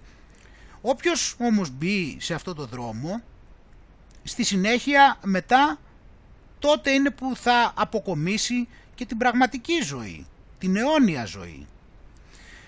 Οπότε ας έχουμε τη δύναμη φίλοι μου και την εμπιστοσύνη μέσα μας στον ε, δημιουργό, στο ότι σε, σε, σε αυτά τα οποία πραγματικά πιστεύουμε και είναι οι βάσεις μας και οι ρίζες μας. Και στις δύσκολες εποχές χρειάζεται και ισχυρή συνείδηση ούτως ώστε κάποιος να κρατηθεί. Γιατί καταλαβαίνεις ότι όσο περνάει ο καιρός κάποιοι λυγίζουν, πέφτουν δεν έχουν ισχυρή πίστη, δηλαδή στα εύκολα πιστεύουν κάτι και όταν αρχίζουν κάπως και ζορίζονται κάνουν αναδρομική αιτιολόγηση ότι άλλαξαν γνώμη. Ενώ στην ουσία δεν είναι ότι άλλαξαν γνώμη, είναι ότι πιέστηκαν και θα έπρεπε κάπως να δικαιολογήσουν ότι το ότι έκαναν πίσω ήταν το σωστό. Εμείς όμως φίλοι μου δεν είμαστε έτσι εδώ γιατί δεν έχουμε κόκκινες γραμμές καν απλά δεν ασχολούμαστε. Δεν είναι ότι δεν διαπραγματευόμαστε γιατί ξέρεις ότι δεν μπαίνεις σε διαπραγμάτευση με αυτόν. Όταν όμως έχεις μέσα σου τη δύναμη Θεού και καταλαβαίνεις ποιος είσαι και τι θέλει ο Θεός από σένα και ο Θεός θέλει από σένα να είσαι αυτόνομος γιατί κυρίως τι θέλει ο Θεός από μας. Εγώ έχω καταλάβει ότι θέλει δύο πράγματα. Θέλει να ε, είναι ο άνθρωπος έχοντας ελεύθερη βούληση να μπορεί να αναπτύσσεται ο ίδιος, να μην, ε, να μην είναι δηλαδή μέρος ενός κοπαδιού το οποίο ε, αντιγράφει ο ένας τον άλλον και όλοι μαζί αντιγράφουν τον αρχηγό. Θέλει τον άνθρωπο δηλαδή να είναι αυτόνομος και να λειτουργεί στη ζωή του σύμφωνα με τις ανάγκες του και μετά θέλει τα αδέρφια φυσικά όσο το δυνατόν να συνεργάζονται και να αγαπιόνται σε αυτά τα πλαίσια. Οπότε αν εμείς καταλαβαίνουμε αυτά τα δύο πράγματα και λειτουργούμε όσο μπορούμε μέσα σε αυτό το πλαίσιο, πιστεύω ότι είμαστε σε καλό δρόμο σε ό,τι αφορά ε, τη συμπεριφορά μας. Και αυτό είναι που μας δίνει και δύναμη νομίζω να ξέρουμε ότι τα πράγματα ε, θα, ότι θα ανταποκριθούμε και στην ουσία ό,τι χρειαστεί να κάνουμε θα μπορέσουμε να το κάνουμε. Άλλο δηλαδή να αγωνιάς για το τι μπορεί να γίνει και άλλο να, να κάνεις ό,τι χρειάζεται την εκάστοτε στιγμή. Και την κάθε στιγμή ό,τι χρειαστεί θα ε, αναλογιστείς και θα βάλεις όλη σου την αφοσίωση και θα κάνεις ό,τι χρειάζεται εκείνη τη στιγμή. Και πιστεύω ότι αν είσαι στο δρόμο του Θεού και εκείνη τη στιγμή θα σου, ε, θα σου εμφανιστεί αυτό που σου χρειάζεται. Έτσι, δεν είναι ότι δεν έχεις κάποιους προβληματισμούς για το μέλλον, απλά ε, έχεις την ε, ετοιμότητα να ξέρεις ότι τώρα αυτή τη στιγμή ασχολούμαι με αυτά που είναι σημαντικά αυτή τη στιγμή και αν προκύψει κάτι άλλο το οποίο αναρωτιέμαι αν θα γίνει ή όχι και ανάλογα με το πώς θα εξελιχθεί τότε λοιπόν και εγώ θα είμαι έτοιμος και δυνατός να κάνω ό,τι χρειαστεί σε εκείνη την περίπτωση και αν είμαι στο σωστό δρόμο θα μου φέρει και ο Θεός την κατάσταση και τις καταστάσεις που εγώ θα χρειάζομαι. Αυτά λοιπόν που λέτε φίλοι μου, ευχαριστώ πολύ που με ακούσατε, καλή δύναμη σε όλους, όπως πάντα και τα ξαναλέμε σύντομα. Να είστε όλοι καλά. Γεια και χαρά.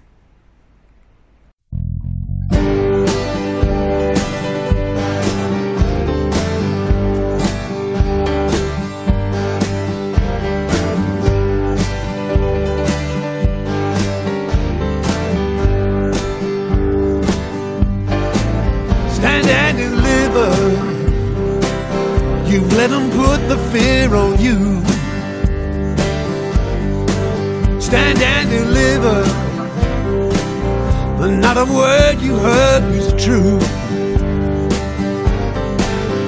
And if there's nothing you can say, there may be nothing you can do. Do you wanna be a free man? Or do you wanna be a slave? you wanna be a free man? Or do you wanna be a slave? Do you wanna wear these chains until you're lying in the grave? I don't wanna be a pauper, and I don't wanna be a prince. I don't wanna be a pauper and I don't wanna be a prince. I just wanna do my job, playing the blues for my friends. Magna Carta Bill of Rights, the Constitution, what's it worth? You know they're gonna grind us down uh, until it really hurts. Is this a sovereign nation or just a police state? You better look out, people, before it gets too late.